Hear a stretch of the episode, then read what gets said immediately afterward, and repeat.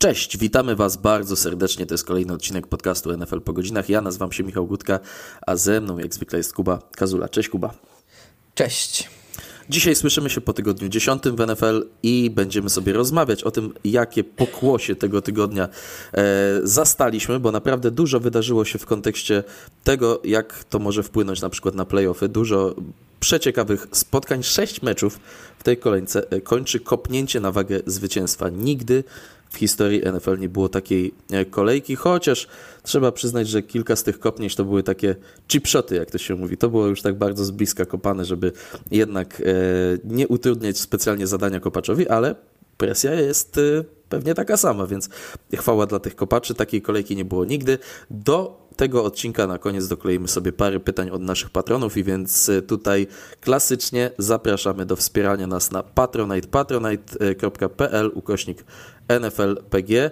E, jak tam Kuba idzie uzupełnianie naszej grupy patronami, bo wiem, że liczba patronów rośnie, ale czy grupa nam się rozrasta, czy ludzie potrafią tam trafić? Tak, potrafią tam trafić. Wczoraj też dostałem parę informacji o aktualizacji linku i on już jest jakby co zaktualizowany, więc e, no, mamy jeden mały problem, ale może ktoś wie, nie, nie wiem. Może, kto, może ktoś ze słuchaczy wie, to może nam podpowiedzieć, że mamy mały problem e, z dwoma zgłoszeniami, które nam się wyświetlają, ale nie możemy ich zaakceptować i nie bardzo tak. wiem o co chodzi. E, jest cały czas liczba zgłoszeń 2, zgłoszenia 2, po czym wchodzę i nie ma żadnych zgłoszeń, a na górze jest nadal cyferka 2. I, to samo to dzieje się u mnie. To samo dzieje się u mnie, już sprawdzaliśmy I nie jest to błąd Facebooka, obydwaj. ponieważ y, piszą do nas te osoby, że w, w, przyjęły zaproszenie. No, Utknęły w jakimś czyśćcu Marka tak. Zuckerberga, a my nic nie możemy z tym zrobić i obu nam wyświetla się to nie, dokładnie tak samo. odezwę się do supportu w tej sprawie i zapytam o co chodzi. E, może może coś, coś mi pomogą. W każdym razie jest chyba 59 osób w grupie, 69 e, patronów, no to Piękna okrągła czas, liczba. Tak, piękna okrągła liczba, więc cały czas y, no, zbliżamy się. Zbliżamy się, aczkolwiek miłe jest też bardzo to, że jak się zbliżamy, to cały czas rośnie liczba patronów, więc mimo tak tego, jest. że dochodzą kolejne osoby do grupy, no to te, y, ta liczba patronów dalej się zwiększa, więc to na pewno e, bardzo przyjemne. Wierzę głęboko w to, że do końca sezonu zasadniczego pęknie setka, a może nawet stanie się to trochę szybciej. Ale sezon zasadniczy ma już dwucyfrową liczbę przy tym weeku, który nam się tam pokazuje. Y, za nami tydzień dziesiąty. No i cóż, mamy trochę tych tematów do omówienia, tych meczów, które były szalone. Bardzo ciekawie dzieje się w AFC, gdzie naprawdę kilka zespołów, które przed chwilą mogliśmy chwalić, znowu nam y, wywinęły psikusa, znowu przegrały i ten obrazek playoffowy, jak to mówią Amerykanie, robi się coraz bardziej zamazany w AFC. Ale chcę Kuba zacząć od drużyny, która reprezentuje akurat konferencję NFC, gdzie tylu emocji nie ma. I tak sobie myślę, że Detroit Lions, o których chcę tutaj E, od których chcę zacząć dyskusję o tygodniu 10. Przy tym, jak wygląda NFC, Detroit Lions mogą chyba powalczyć nawet o rozstawienie z jedynką w konferencji. W meczu bez defensyw, bez udziału formacji obronnych Lions ogrywają Chargers 41 do 38. E, no i cóż, to też był jeden z tych meczów, w którym e, kopnięcie mm, rozstrzygało w, równo z końcową syreną.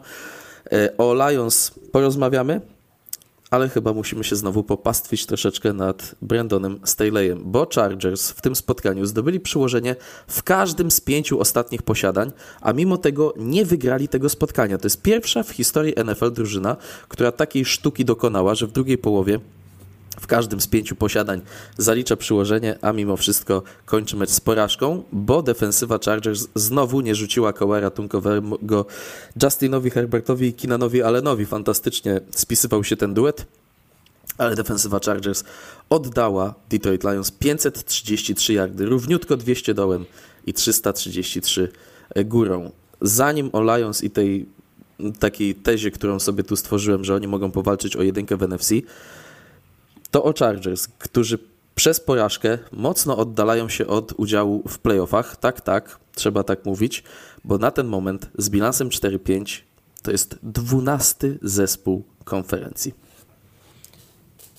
No to jest trochę y, Justin Herbert experience i to, co on, to, czego on musi doświadczać grając w Chargers, bo znowu mamy, mamy stwierdzenie, że no znowu widziałem już nawet jakieś tam opinie nie poparte niczym na Twitterze. No, Justin Herbert znowu pokazuje, że nie wygrywa meczów, no ale jak on ma wygrywać te mecze, skoro on zdobywa przyłożenie w prawie każdym drive'ie, gra świetny mecz, e, tylko nagle się okazuje, że co z tego, że mm, co z tego, że on gra, że on gra tak dobrze, jak na każde, na każde jego punkty Lions odpowiadają tym samym, a potem jeszcze na koniec e, wygląda to tak, że Herbert nawet nie ma czasu e, na odpowiedź, bo po prostu przegrywają po tym kopnięciu i tyle.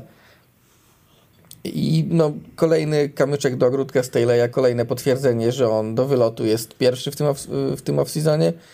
Co prawda Chargers y, mogą i myślę, że powalczą jeszcze o playoffy, co ewentualnie mogłoby coś zmienić, ale no ale to niestety za dużo już jest tego. Widać po prostu co tydzień widać, że Brandon Staley nie bardzo robi to, co powinien jako defensywny head coach. Nie może drużyna defensywnego head coacha wyglądać w ten sposób, że atak robi wszystko, co może, a defensywa jest jedną z najgorszych w lidze i to mimo tego, że, że pod względem składu jest całkiem niezła. No właśnie, no niestety o Chargers w zasadzie moglibyśmy odwinąć starą śpiewkę, ale co tu dużo dodawać? E, drużyna, która naprawdę nie ma wsparcia ze strony jednej z formacji, bo Justin Herbert z notatnika statystyka dodam, że ma 16 438 yardów w swojej karierze, więc już po czterech sezonach najwięcej w historii NFL. W tym meczu przebił Dana Marino i Peytona Manninga, a jesteśmy tak mniej więcej w połowie tego jego czwartego sezonu w NFL, więc on wyśrubuje rekord, y, którego będą próbowali przeskoczyć inni. Mm, I to jest wieczna odpowiedź na pytanie, dlaczego my tak wysoko cenimy Justina Herberta w tych naszych topkach i w ogóle liga go tak uwielbia, a jak zobaczymy. Um, że drużyna nie wygrywa meczów, to, to można się zastanawiać, gdzie ten zachwyt. Nie ma chyba w ostatnich latach lepszego przykładu rozgrywającego, u którego można tłuc tą formułkę. Zwycięstwa to nie jest statystyka rozgrywającego.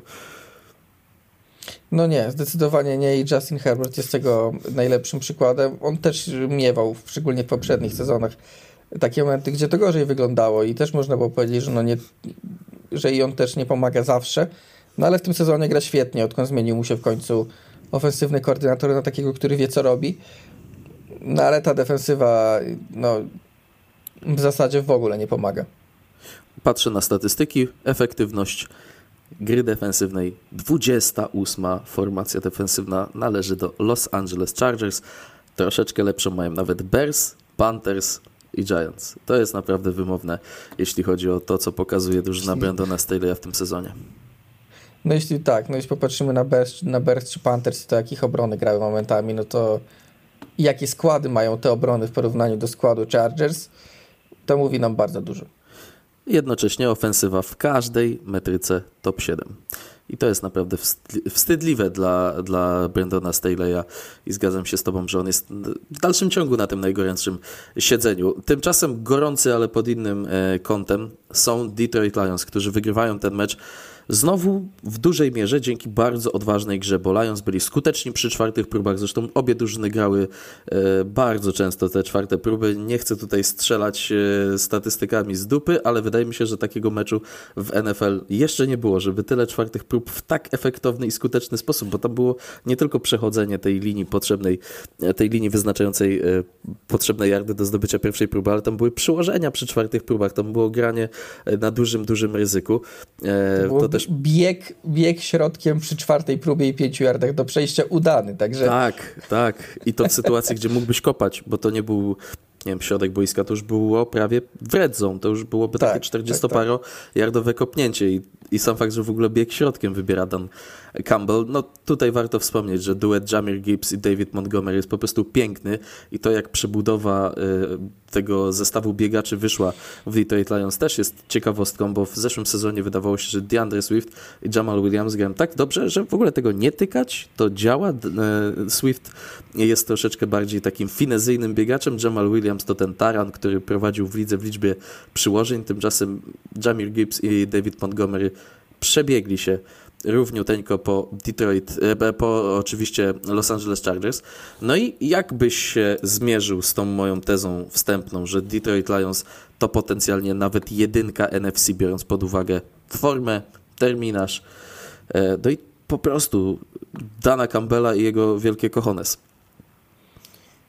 No to jest jak najbardziej prawdopodobne. Oni w tej chwili są na drugim miejscu ze stratą zaledwie jednego zwycięstwa do Eagles. Przy czym Eagles wydaje mi się, że mają trudniejszy terminarz, więc e, dlatego nie wykluczam tego w ogóle. Lions spokojnie idą sobie po zwycięstwo we własnej dywizji. Chociaż teoretycznie Vikings nie są tak daleko. Bilans 7-2 i 6-4 to nie jest jeszcze jakaś wielka przepaść. Obie drużyny ale... grają ze sobą dwa razy w trzech ostatnich kolejkach. Vikings y, i Lions, ale właśnie do, tego, do tych ostatków, bo tam są mecze Vik e, na wyjeździe z Vikings, na wyjeździe z Cowboys i z Vikings u siebie. Tak wyglądają trzy ostatnie mecze Lions. Po drodze dwa mecze z Bears, pomiędzy meczami z Bears Packers i Saints. Packers e, u siebie, Saints na wyjeździe. I potem jeszcze Denver Broncos. I pierwszy mecz z Vikings jest w Wigilię, więc przez najbliższych pięć tygodni to jest Bears, Packers, at Saints, at Bears, Broncos. I to, co zwracałem uwagę już kiedyś, tylko wyjazd na Bears do końca sezonu to jest mecz na zewnątrz. Wszystkie mecze na sztucznej murawie pod zadaszeniem dla Detroit Lions. No z tych drużyn czołowych e, w obydwu konferencjach nie wiem, czy Lions nie mają najłatwiejszego bilans, yy, kalendarza w tej chwili do końca. Mhm. Także grają dobrze i nie mają zbyt wielu wpadek. Ok, przegrali e, dość wysoko z Ravens, ale no Ravens też są jedną z najlepszych drużyn w lidze i grają fantastycznie, więc e, tutaj nie ma żadnej ujmy w tym. Nie ma, nie, to nie jest taka wpadka, jaką zaliczyli niektórzy inni faworyci. Więc widać, że Lions z takim kalendarzem powinni sobie poradzić, poradzić bardzo dobrze i no myślę, że jak najbardziej szanse na tę jedynkę są, będą, będą o nią walczyć e, do końca. Myślę z Eagles, może jeszcze z 49ers, więc e, dobrze się ich ogląda. Naprawdę dobrze się ich ogląda i, i nie ma takich faktycznie słabszych momentów. Jeśli przegrywają, to przegrywają dlatego, że no akurat tego dnia są słabsi, a nie dlatego, że coś po raz kolejny sami sobie strzelają e, po stopach, tak jak, e, tak jak inni potrafią.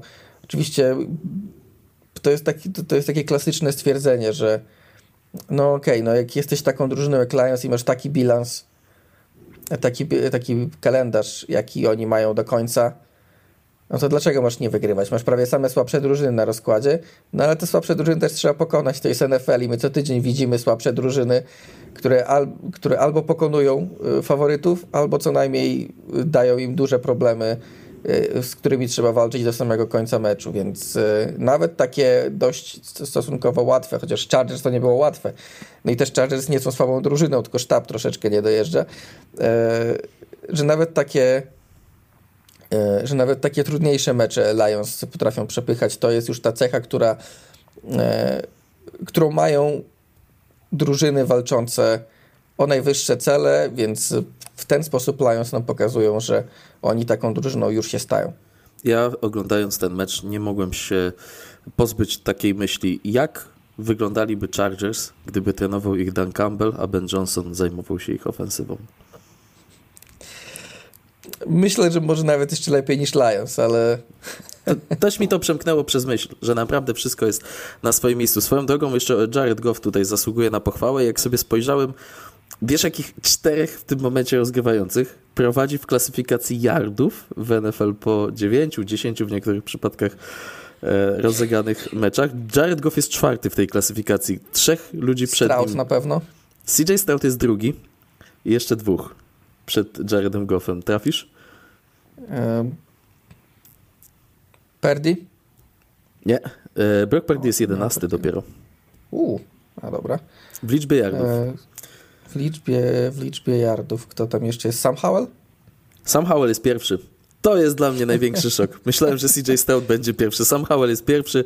E, no to trzeciego ci dopowiem już e, do tego podium Tua. A, no to to już mniejsza niespodzianka. Tak, Sam Howell, CJ Stout, Tua Tagovailoa, Jared Goff. Tak wygląda pierwsza czwórka e, pod względem liczby yardów podaniowych jak na razie w tym sezonie NFL. Ale rzeczywiście Detroit Lions wyglądają jak drużyna, która no okej, okay, może się wdawać w takie strzelaniny, ale jak widać potrafi z tych strzelanin wychodzić zwycięsko, co niekoniecznie było zasadą w poprzednim sezonie. No, w poprzednim sezonie takie mecze ich chyba najmocniej kosztowały. Yy, drużyna, o której chyba myślałeś, kiedy mówiłeś, że faworyci zaliczają wpadki, a te słabsze zespoły potrafią się w tym sezonie postawić i nam namieszać, to myślę, że piłeś tutaj do spotkania Cincinnati Bengals z Houston Texans, bo Texans pokonują Cincinnati Bengals i CJ Stroud prowadzi kolejne posiadanie w ostatnich minutach na wagę zwycięstwa. Texans są na absolutnej fali. Wygrywałem piąty raz w siedmiu ostatnich meczach, gdzie przez cały poprzedni sezon mieli bilans 3-14. Mają debiutanta na rozegraniu, mają debiutanta na pozycji trenera głównego i mają bilans 5-4 i wydaje się, że Texans to już nie jest ciekawostka, tylko drużyna, która naprawdę w tym sezonie może zameldować się w playoffach. Gdyby sezon kończył się teraz, to oni by w tych playoffach byli, bo ostatnio rozmawialiśmy o tym, że całe towarzystwo z AFC North byłoby w playoffach, ale Texans pokonując Bengals mają identyczny bilans jak Bengals 5-4 i na ich korzyść działa tiebreaker. No wydaje się, że tak, że to już jest, że to już jest ta drużyna, co prawda Texans dalej mają swoje braki i te braki widać bardziej rosterowe, o których mówiliśmy zresztą przed sezonem, że to no nie jest jeszcze skład na, na najwyższe cele, nawet jeśli CJ Stroud wypali, no ale też mało kto się spodziewał, że CJ Stroud odpali tak szybko i będzie tak dobrze wyglądał e, w, w, tym pierwszym, w tym pierwszym sezonie. No i to jest idealny przykład e, dla tych, którzy no, widziałem, że w, że w drużynach, które teraz, y, które teraz są na końcu ligi i czekają trochę na, na Caleba Williamsa albo Drake'a Maya, bo przynajmniej liczą na to, że uda im się powalczyć o któregoś z nich. No jest taka dyskusja, czy na przykład mając wybór numer dwa albo wybór numer trzy, w zależności od tego, co się stanie z pierwszymi dwoma, no, czy nie warto na przykład wybrać, nie wiem, Marvina Harrisona właśnie, albo topowego ofensywnego takla z bardzo dobrej klasy i najpierw, najpierw zbudować drużynę, a potem dopiero e, a potem dopiero wybrać do niej rozgrywającego, żeby nie było tak, że młody rozgrywający wejdzie i jego rozwój zostanie zatrzymany, bo cała drużyna dookoła niego jest beznadziejna. No, CJ Stroud pokazuje, że jeśli rozgrywający ma duży potencjał i potrafi go wykorzystywać od początku, no to on ciągnie tę słabszą drużynę, a nie ona musi ciągnąć jego. I jeśli faktycznie trafisz takiego rozgrywającego, no to moim zdaniem to jest, yy, nawet nie ma się nad czym yy, zastanawiać w takim przypadku, a CJ Stroud jest myślę przykładem dla tego typu yy, drużyn, które w ogóle się będą nad tym tematem pochylać, bo to faktycznie jest świetne wejście w ligę, świetny rozgrywający, no i faktycznie drużyna, która składem na pewno nie jest w topowej siódemce AFC, jeśli popatrzymy na nazwiska w poszczególnych formacjach, już w tej chwili na ten moment jest w tych playoffach i raczej tendencja w przypadku ich gry jest rosnąca, patrząc na to, co, co pokazują w ostatnich tygodniach. Pamiętam, jak zapowiadaliśmy AFC South i ty miałeś Texans na miejscu ostatnim w dywizji, ja na przedostatnim i mój optymizm, jeżeli tak to można nazwać, wiązał się z tym, że tak wierzyłem w bilans typu 6-11, 7-10. Spodziewałem się, że Colts będą słabsi e, od e, Texans. Strzelam, że w twoich założeniach te pięć zwycięstw, które teraz przypisujemy do Texans, to był ten bilans, który zakładałeś na koniec sezonu, że to będzie jakieś Mniej więcej pewnie tak, tak. Tak, ale no ja, CJ ja według mnie sukcesem przed sezonem byłoby po prostu oddanie Panthers piku poza top 10. A Cardinals. się okazuje.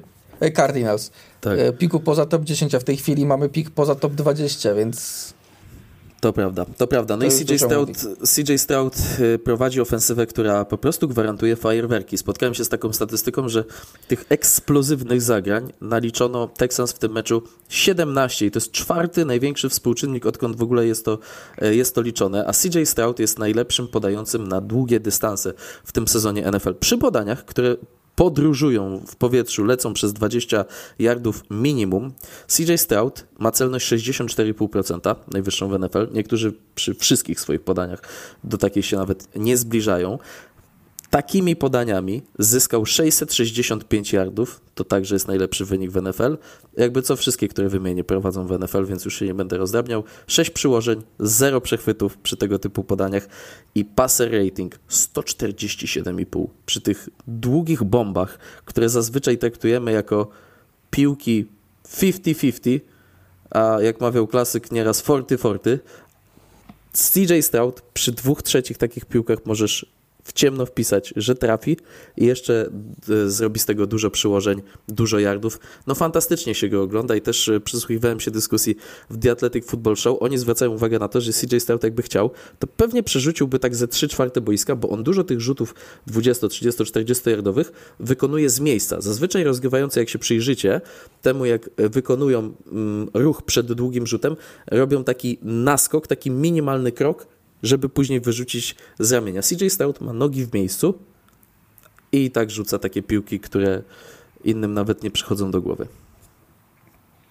No, siła ręki na pewno jest na miejscu i jeżeli ona będzie taka celna jak jest, no to spokojnie w, w i w tym sezonie i w kolejnych latach CJ Stroud będzie mógł rozrzucać tę piłkę po całym boisku, widzimy, że decyzje podejmuje prawidłowe i myślę, że Texans w kolejnych latach będą się tylko wzmacniać na dobrą sprawę, bo mają, mają co do tego e, środki, no nie mają pierwszorudowego piku w tym roku, no ale jeśli sobie to ustawimy, że jeśli sobie zestawimy to z tym, że wydali tam pik, który będzie ostatecznie koło 20 albo i dalej, jeśli wejdą do playoffów, za Willa Andersona, no to wcale nie jest takie trudne do przyjęcia, bo Will Anderson wygląda jak na razie jak zawodnik, na którego liczyliśmy faktycznie.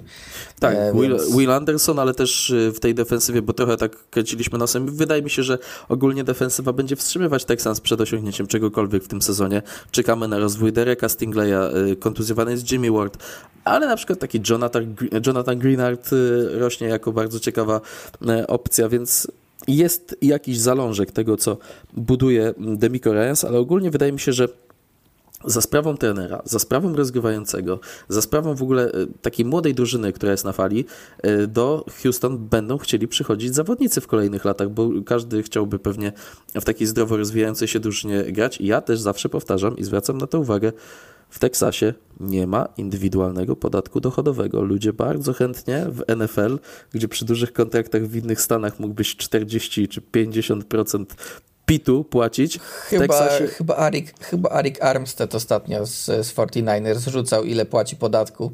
W Kalifornii? To, było, to myślę, że za 60%.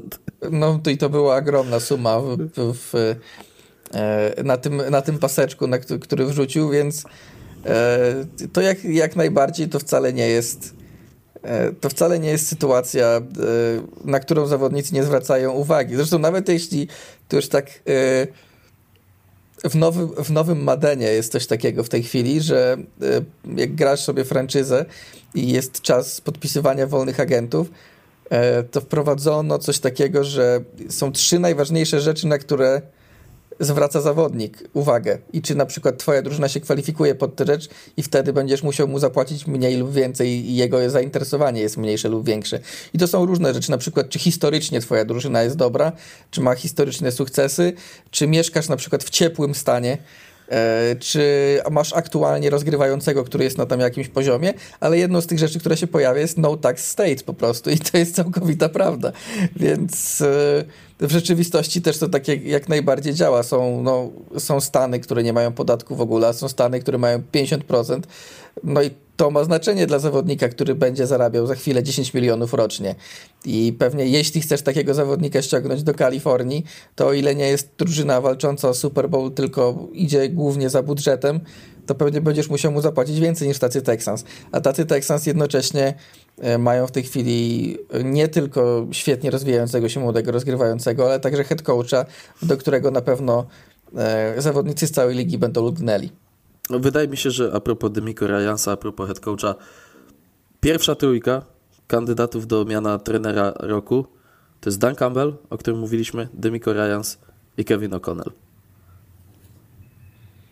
Tak, tak, tak, tak. No tutaj jeśli chodzi w tej chwili y, o, o, o, o te, tego typu nagrody, no to Demiko Ryans jak najbardziej nam się tutaj e, pojawia i to był mój taki czarny koń chyba, jeśli dobrze pamiętam.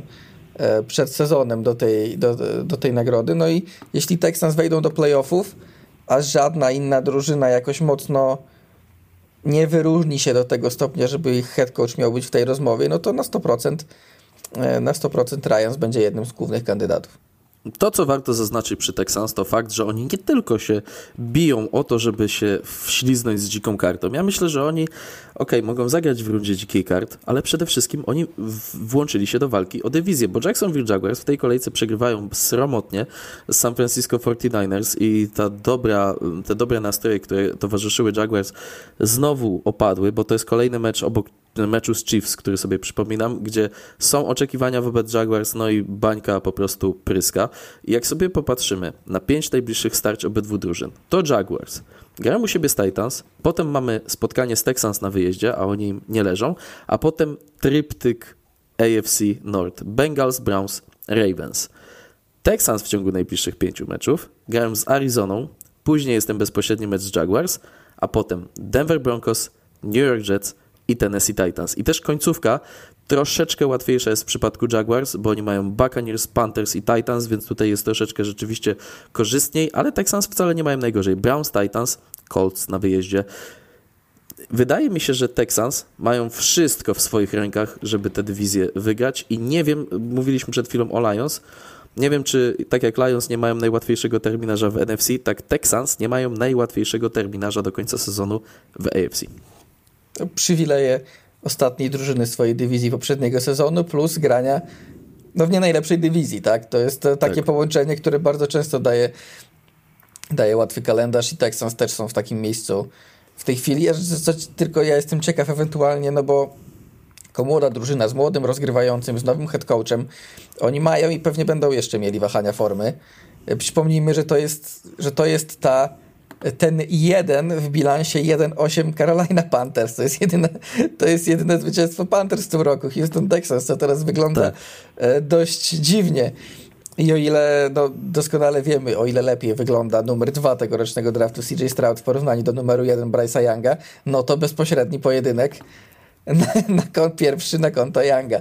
E, ale myślę, że tak, no myślę, że Texans mają no, teoretycznie, nie chcę powiedzieć łatwą drogę do playoffów, bo to jest naprawdę drużyna młoda, która równie dobrze, jeśli się za chwilę okaże, że to było takie taki dwu, trzy, dwu, trzy tygodniowe pokazanie potencjału, a potem wrócą takie błędy wynikające trochę, trochę z tego słabszego rosteru albo po prostu z kolejnego etapu uczenia się tej drużyny, to też wcale byśmy się nie zdziwili, gdyby nagle tak się, gdyby nagle to, to wyszło. No niemniej, jeśli będą grali tak jak w ostatnich dwóch tygodniach, to myślę, że playoffy jak najbardziej realna sprawa. Powiedziałbym, że biorąc pod uwagę ten kalendarz, który wspomniałeś, w tak ciasnej AFC, no to są jedną z drużyn, która, która no jest no, głównym kandydatem z tej grupy pościgowej mhm. dzięki temu, jak to wygląda, bo mówiliśmy tydzień temu o tym, czy AFC, czy AFC North może w całości wejść do playoffów, może, no ale tam oni mają teraz kilka tygodni, w których będą się tłuc między sobą niesamowicie i będą sobie wzajemnie odbierać zwycięstwa. I w takim momencie taka drużyna jak Texans mająca no, przy takim kalendarzu szansę na zwycięstwo w prawie każdym meczu no może spokojnie sobie wtedy zaklepać to miejsce, kiedy no jakby nie patrzeć, jak się nie, jak się nie odwrócisz, to drużyny AFC North muszą przegrywać. No muszą, bo grają między mhm. sobą. Nie ma możliwości, że one będą wygrywać wszystkie mecze co, co tydzień. A ścisk jest taki, że między siódmym Houston Texans, a czternastym Denver Broncos jest jedno zwycięstwo różnicy. Texans mają bilans A jeszcze 5, za chwilę 4, wejdą bajwiki, bo nie wszyscy tak. odpoczywali. Tak, nie wszyscy odpoczywali. Texans mają bilans 5-4, Broncos mają bilans 4-5 jest to różnica między siódmym a czternastym miejscem w dywizji. Na pewno playoffy w AFC nie grają Patriots z bilansem 2-8. No i chyba patrząc na te, na te konferencje, no to 3-6 Titans też nie wygląda w tym kontekście tak. dobrze, chociaż mimo tego, że Titans grają troszkę lepiej w ostatnim czasie. No ale tu mamy no 7-8 drużyn z bilansem 5-4 albo 4-5. E, a, a przed nimi są 6-3 Browns i 6-3 Steelers, którzy tak jak powiedziałem zaraz między sobą będą się, będą się wybijać, więc to nie jest takie też koniecznie proste, że oni tę przewagę utrzymają. Dla porównania, bo możecie powiedzieć, no, że to normalna sprawa, że są równe bilanse. Dla porównania w NFC 7 Vikings mają bilans 6-4, na, będący na ósmym miejscu Buccaneers bilans 4-5, a więc między siódmym a ósmym miejscem jest większa różnica niż między siódmym a czternastym. Ale Buccaneers mają potencjalny tiebreaker, to zwycięstwo w pierwszej kolejce nad Vikings, więc no trzeba tak, tak, to, to, trzeba, to tak, trzeba ale no ewentualnie uważać. To jest mniejsza różnica między siódmym i ósmym miejscem niż między siódmym i czternastym. Także tak, no w NFC, w NFC trochę takich historii z początku sezonu nam podpadało, e, bo Packers mieli taki obiecujący całkiem start, później to się wszystko e, zaczęło sypać. E, atak Rams i w ogóle Rams tacy przetrzebieni bardzo ciekawie przez pewien moment na początku sezonu wyglądali i nam się rozsypali. Nie chce mi się wierzyć, że Commanders z samym Howellem będą walczyć o playoffy totalnie rozkraczyli się New York Giants, którzy zmierzają już tylko chyba po jak najwyższy wybór w drafcie. No, to jest no i... główny, fa główny, główny faworyt do jedynki, patrząc na to, co się tam dzieje i jak oni Tak. Porażka z Cowboys w dwumeczu sezonowym 17 do 89 to naprawdę musi, musi boleć. No i Falcons w NFC jeszcze mocno się, e, mocno się po prostu kręcą w miejscu, ale o nich jeszcze będziemy rozmawiać. Przy tej porażce Bengals właśnie chcę zahaczyć, chcę zrobić pomoc do AFC North e, ale o Bengals e, troszeczkę... To jeszcze o Giants, już... o Giants jeszcze akurat spojrzałem, teraz możemy powiedzieć też to, jak oni wyglądają w ostatnich tygodniach, bo to jest no przede wszystkim to ostatnie tygodnie z Tomim DeVito za sterem. E, to jest jedyna drużyna w lidze, która ma różnicę punktową w tym sezonie większą niż minus 100. E, przy czym nie jest to minus 100, tylko minus 148. Ojejku, to jest chyba najgorsza drużyna w lidze, mimo że Panthers mają, mają gorszy bilans. Ale o Bengals, bo cały czas jesteśmy przy porażce Bengals-Texans. O Bengals już dużo w tym sezonie mówiliśmy ale wydaje mi się, że to jest dobry moment, żeby połączyć tutaj dwa wątki. Porażkę Bengals i porażkę Buffalo Bills w meczu, który zakończył tę kolejkę. My ten podcast nagrywamy we wtorkowe e, przedpołudnie, więc kilka godzin temu zakończyło się tak naprawdę spotkanie Bills z Broncos. Powiedzieli, że Broncos są na tym 14 miejscu, mają bilans 4-5. Bills mają bilans 5-5 i same porażki przeciwko AFC. Przegrali ten mecz po chaotycznych ostatnich sekundach, ustawianym dwa razy kopnięciu, fladze i tak dalej. Broncos odnoszą drugie z rzędu zwycięstwo, ale tutaj e, łączę wątki Bengals i Bills, bo to są drużyny, które pewnie wielu widziałoby nawet w finale konferencji AFC przed sezonem. E, wielu być może nawet miało jako typ na Super Bowl, a w tym momencie, gdyby playoffy się rozpoczynały, jednych i drugich nie ma w tych playoffach. Bengals, tak jak powiedziałem, ósme miejsce, przegrywają tiebreakerem e, z Texans, mają bilans 5-4, ale Bills ze swoim 5-5 to jest dziesiąta obecnie siła AFC. Co jest bardziej prawdopodobne? Bills poza playoffami czy Bengals poza playoffami? Bills. Wydaje mi się, że zdecydowanie Bills z tego względu, że no, widać to po grze po prostu. Bengals ten e, zły bilans mają w dużej mierze dzięki temu słabemu początkowi. Ok, przegrali teraz z Texans, ale w ostatnich tygodniach grają wyraźnie lepiej. E, z Texans też powinni wygrać, gdyby nie parę pojedynczych sytuacji, które myślę, że nie będą im się często zdarzać. Jak na przykład Tyler Boyd upuszczający najłatwiejsze przyłożenie, być może w jego karierze, w kluczowym mhm. momencie meczu. Tymczasem Bills to już jest od kilku tygodni od kilku tygodni widzimy tę słabszą formę, oni od kilku tygodni się męczą. Przegrali z Patriots, cudem, cudem wygrali z Giants, którzy powiedzieliśmy przed chwilą, że są być może najgorszą drużyną ligi. Okej, okay, wtedy grali, grał jeszcze Tyrod Taylor i wyglądało to minimalnie lepiej, ale e, to nadal jest prawie, że porażka z tymi Giants. No gdyby nie przepchnęli tego meczu z Giants, to byłyby cztery porażki w pięciu ostatnich kolejkach. No i to widać, to widać wyraźnie. Przed sezonem, no my trochę to przewidzieliśmy. Ty, twój, twoim boltakiem było to, że Bills nie wejdą do playoffów. Ja z kolei mówiłem, że nie bardzo rozumiem tych, którzy no mówią, że to może być strasznie groźna drużyna jeszcze po tym, jak wybrali Daltona, Kincaida i tak dalej. Okej, okay, wybrali Daltona Kincaida i wygląda on bardzo, bardzo dobrze jak na rookie Titanda, bo którzy wiemy, że często mają problemy w tych pierwszych sezonach. Niemniej, no tak no działa to, o czym wspominaliśmy wtedy, o czym ja, ja też wspominałem wtedy, że no to jest drużyna, która może parę nazwisk ciekawych doszło, ale to jest drużyna, której zrobiła się krótka ławka i której roster się starzeje. Po prostu. E, I to widać w tej chwili. I to widać w tej chwili. Oczywiście pomogły w tym, w cudzysłowie, e, kontuzje, no ale to jest właśnie krótka ławka.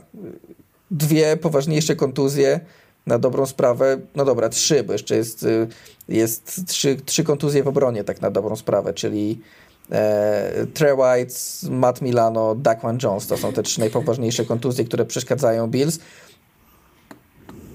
Ale no to nie jest jedyna drużyna w tej lidze, która ma tyle poważnych kontuzji. Są drużyny w tej lidze, które straciły startującego, rozgrywającego i wyglądają lepiej od Bills.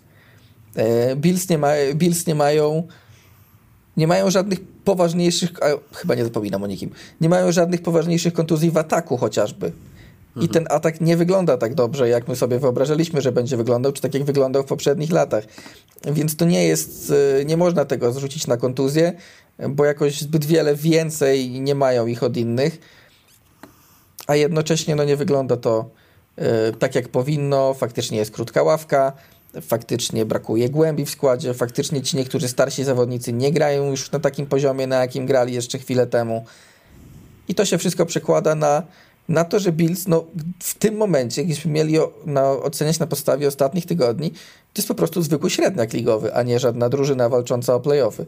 A ja się muszę poprawić. Gdyby, gdyby przegrali z Giants, to byłoby pięć porażek w ostatnich sześciu. Tutaj po prostu w tym terminarze, na który patrzę, jeszcze nie została wbita porażka z Broncos. E, ale mówiliśmy po ostatniej kolejce, kiedy oni przegrali z Bengals na wyjeździe, że mecze z Broncos i Jets u siebie to są mecze, które koniecznie trzeba wygrać, bo później masz Eagles i Chiefs na wyjeździe, Cowboys, i kończysz sezon e, z Chargers na wyjeździe, Patriots u siebie i z Dolphins na wyjeździe. Większość trudnych meczów, w zasadzie no wszystkie poza Cowboys, no jedyny, trudne mecze masz po, na wyjazdach. Po meczu z Jets jedyny łatwiejszy mecz to jest mecz z Patriots, z którymi oni już w tym sezonie zdążyli przegrać. Tak. Więc to może być tak. E, więc o ile będą oczywiście faworytami na boisku, o tyle mentalnie to, to nie będzie wcale łatwy mecz do przeskoczenia, bo drużyna, z Jets już przegrały, też przegrali plus, plus rywal dywizyjny. Z Jets jest taka sama sytuacja. Tak. Więc no, gdyby, cóż, gdyby oni to... się tam zamieszali w walkę o e, dzikie karty i byliby w nią zamieszani Bengals, to z Bengals masz już tiebreaker w plecy. Gdyby tam Jaguars się e, mieszali, bo Texans zabraliby im dywizję, masz tiebreaker z Jaguars w plecy, no jest to naprawdę niepokojący obrazek no, w patrząc, Buffalo. Patrząc na te, na te kalendarze, na, na to z kim grają te drużyny, nawet, to powiem szczerze, nawet gdyby Bills grali na takim swoim dobrym poziomie, do którego nas przyzwyczaili w ostatnich latach, E, to nie wiem, czy na przykład byliby w stanie wygrać więcej meczów niż Texans, biorąc pod uwagę, z kim grają jedni, a z kim grają drudzy, bo mhm. nawet ci dobrzy Bills musieliby właśnie zagrać z Chiefs, z Eagles, z Cowboys i ta wersja też nie wygrałaby wszystkich tych meczów. A co dopiero ta wersja aktualna. Więc e, no, szczerze mówiąc, gdybym miał teraz ocenić to jakkolwiek to nie brzmi, to faktycznie no, nie wygląda to na playoffy dla Bills. Po prostu. Oni muszą wrócić co najmniej do tego poziomu, do którego nas przyzwyczaili, żeby nie dokładać za chwilę kolejnych porażek w starciach e, po kolei ze wszystkimi e, kandydatami nawet do zwycięstw w Super Bowl.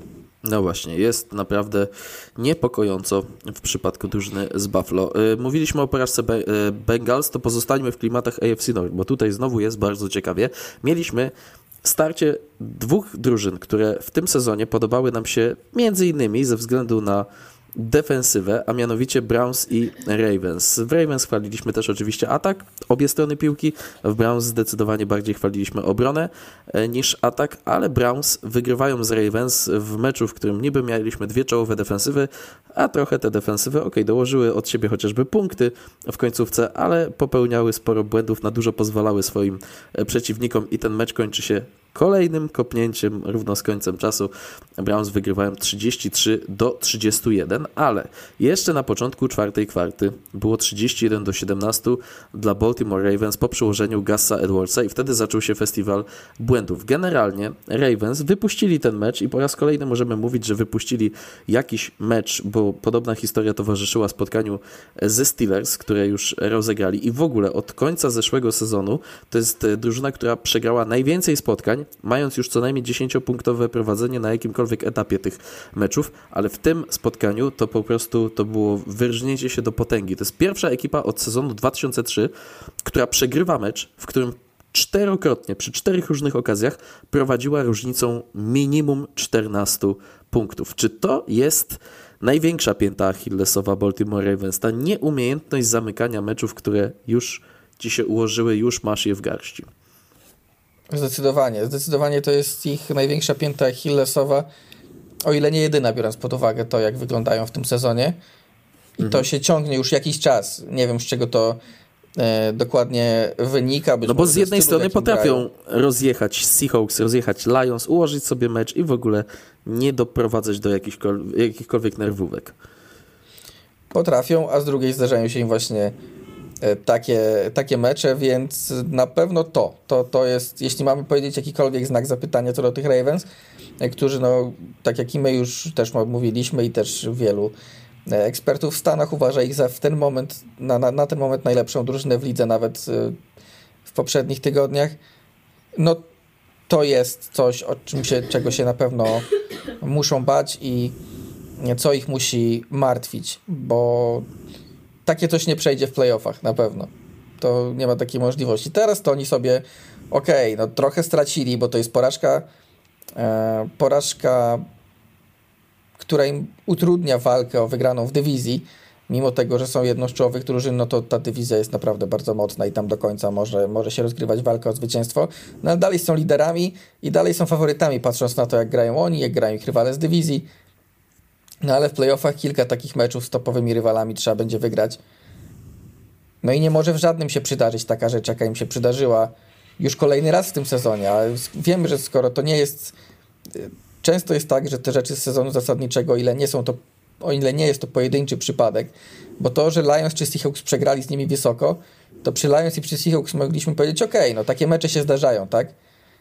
Ale Ravens w drugą stronę, te mecze z, z wypuszczonymi zwycięstwami, co zdarzają im się średnio 3-4 razy na sezon, a w playoffach, jeśli coś się zdarza w regularnym sezonie i jest takim znakiem zapytania, czy aby na pewno nie zdarzy się w playoffach, możemy powiedzieć z góry, zdarzy się. Playoffy to jest takie miejsce, gdzie wszystko, co może się wydarzyć złego, ci się wydarzy, tylko musisz to wtedy ogarnąć. No a w tym wypadku Ravens, no i jeśli im się taki jeden mecz zdarzy, no to dalej już nie pójdą. No właśnie, e, w czwartkowy wieczór, fajny mecz na rozpoczęcie zbliżającej się kolejki, kolejki 11. Bengals z bilansem 5-4 jadą do Baltimore, e, Ravens mają bilans 7-3, ale ważne spotkanie dla obydwu zespołów, tym bardziej, że pierwszy mecz w tygodniu drugim wygrali Ravens. Możesz sobie na miejscu Baltimore wygrać to spotkanie, ustawić sobie rywala z dywizji niżej e, z bilansem 5-5, byliby Bengals w przypadku ewentualnej porażki, byłby podwójny ten tiebreaker, po prostu sweep, jak to się mówi w dywizji 2-0 Ravens nad Bengals, ale e, nie chcę się dużo rozwodzić nad Ravens. Wytknę, wytknęliśmy ten błąd, ale o Ravens rozmawialiśmy w ostatnim czasie sporo. Chcę więcej porozmawiać o Browns, jednak pochylić się nad zwycięstw, e, zwycięzcami, bo oni w końcówce, no trochę było tam szaleństwa. Był e, przechwyt zamieniony na przyłożenie, ale później nieudane kopnięcie, które przyniosłoby remis i potrzeba było jeszcze raz zatrzymać ofensywę Ravens, poprowadzić e, posiadanie zakończone tym kopnięciem ostatecznie celnym i zwycięskim, ale tak się zastanawiam, czy powolutku Deshaun Watson nie zaczyna zbierać takich pamiętnych momentów, pamiętnych zwycięstw w Cleveland Browns. Już go po jednym ze spotkań w tym sezonie chwaliliśmy. On kilka razy już w tym sezonie mecze opuszczał, więc jeszcze nam się tak chyba nie wrył w pamięć, ale tutaj zdecydowanie lepsza druga połowa Deshona Watsona od pierwszej, no bo w tej drugiej połowie 14 na 14, jeśli chodzi o skuteczność podań, 134 yardy, przyłożenie do Elijah Mura, gdzie też trochę musiał poszukać swojego skrzydłowego Deshaun Watson, trochę wyczarowane punkty. Na co stać Cleveland Browns z coraz lepiej grającym Deshaunem Watsonem, bo ta AFC ma tyle drużyn ze znakami zapytania, że tak się zastanawiam, czy przypadkiem Browns to nie jest zespół, przy których tych y, znaków zapytania jest znacznie mniej niż y, w przypadku chociażby drużyn, o których już powiedzieliśmy. No wszystko zależy od tego, do jakiego stopnia będzie grał lepiej Deshaun Watson. E, bo on faktycznie gra lepiej w ostatnich tygodniach. Pytanie, czy będzie w stanie grać jeszcze lepiej, czy to już jest ten poziom, który, który będziemy oglądać. Bo jeśli tak, no to trochę brakuje im faktycznie tej siły w ataku. No ale na tle tego AFC to przy takiej obronie i przy średnim, średnio grającym ataku, powiedzmy, no to jest drużyna, która będzie w stanie każdego postraszyć tak na dobrą sprawę. E, więc to jest to jest e, no to przepraszam, to są nadzieje, e, które które Browns mogą mieć idąc do playoffów. Ale no to AFC jest w tej chwili tak wyrównaną konferencją. Tam jest tyle Jednocześnie mamy bardzo dużo mocnych drużyn, ale każda z tych drużyn ma jakiś znak zapytania. Że y, tak na dobrą sprawę, dopóki nie będą to już playoffy i tak, na, najpierw muszą oczywiście te playoffy wywalczyć, ale dopóki nie będą to już playoffy i bezpośrednie pojedynki, to trudno będzie coś, coś takiego analizować. Oczywiście Browns też nie mają pewnych playoffów, szczególnie w tej dywizji, więc muszą o nie cały czas walczyć, ale na pewno to jest drużyna, która spokojnie może namieszać. Jak sobie ich wyobrażę w starciu w starciu e, z topowymi drużynami konferencji, na przykład z Ravens, którzy nie potrafią zamykać meczów przy tej obronie Browns, e, albo z Chiefs, którzy oczywiście mają Patricka Mahomesa i Diego Rida, ale mm, biorąc pod uwagę, jak wyglądają ich zawodnicy na, e, na pozostałych pozycjach w ataku, to ja jestem sobie w stanie wyobrazić, że trafia się taki mecz, w którym obrona Browns całkowicie tych Chiefs zamyka, nawet w playoffach w pojedynczym spotkaniu, więc e, dużo, dużo mamy takich smaczków w tym roku w AFC i każda z tych drużyn, która ma teraz te powiedzmy minimum 6 zwycięstw, a jeszcze parę, a jeszcze parę pozostałych zespołów spokojnie wchodzi do tej narracji, może namieszać po prostu. Tu nie ma drużyny, o której widzisz, w której e, jak patrzysz na przykład do NFC i patrzysz na, nie wiem, na to, że Buccaneers są na ósmym miejscu, i że teoretycznie mogą wejść dalej do playoffów, no to patrzysz na nich i myślisz, no okej, okay, jak wejdą do tych playoffów, no to jedna runda i do domu, no. To, mhm. co, co, co, tu dużo, e, co tu dużo mówić. Nawet jak patrzysz na Vikings, no i patrzysz, że oni mają siódmy seat, no to okej, okay, fajna historia z Joshem Dobsem, no ale jeśli z siódmego, z siódmego roz, z rozstawienia z numerem siódmym będą musieli zagrać z Eagles, no to też sobie nie wyobrażasz zbyt wiele w tych playoffach. Już pomijam NFC South, które będzie, które będzie miało mecz u siebie, ale ten mecz u siebie będzie pewnie z Cowboys. Mhm. Więc, e, w AFC czegoś takiego nie ma. W AFC mamy co najmniej e, każda z tych drużyn spokojnie jestem, jest, jestem w stanie uwierzyć, że wygra ktokolwiek im się trafi w pierwszej rundzie playoffów, że może wygrać w pojedynczym meczu. Co więcej, z tych drużyn, które są w tej chwili poza playoffami, takie właśnie jak Bengals, e, chociażby, też jestem w stanie uwierzyć, że jak najbardziej wygra z, kim, z kimkolwiek, kto tam pod rękę podejdzie akurat. Będzie dużo zamieszania w tym AFC, e, w tym e, playoff picture, o którym mówiłeś. Tu się bardzo dużo jeszcze może zmienić w kontekście zwycięzców dywizji, w kontekście rozstawienia, w kontekście tego, kto w ogóle w tych playoffach zagra i jaki dopiero na dobrą sprawę, jak już będziemy mieli pełne te składy playoffowe, to będziemy mogli to będziemy mogli powiedzieć, no dobra, to teraz mamy zestawienia, możemy trochę poanalizować, bo tak w szerszym kontekście to jest naprawdę, jak to Amerykanie ładnie ładnie powiedzieli, ta blood buff, Czyli, tak. że po prostu ta, ta, ta, tak po prostu Rzeźnia. krwawa jadka trochę tak. e, pomiędzy poszczególnymi zespołami. Do tego dochodzą jeszcze smaczki dywizyjne, no całe AFC North właśnie e, chociażby. A do tego jeszcze okazuje się, że w AFC South Jaguars nie tak łatwo wygrają, jak im się wydawało te dywizje. Jedynie Chiefs w zasadzie mogą być spokojni o zwycięstwo w dywizji, a wszystko co pozostałe cały czas do wygrania. Chociaż o dziwo dość pewni zwycięstwa w dywizji myślę, że mogą być też Dolphins. To jest zaskakujące, biorąc pod uwagę, co przewidywaliśmy przed sezonem. Stawialiśmy na Dolphins, ale no nie spodziewaliśmy się, że w tym momencie sezonu Dolphins będą na czwartym miejscu w konferencji. Bills na dziesiątym, Jets na trzynastym, Patriots na ostatnim. Tak.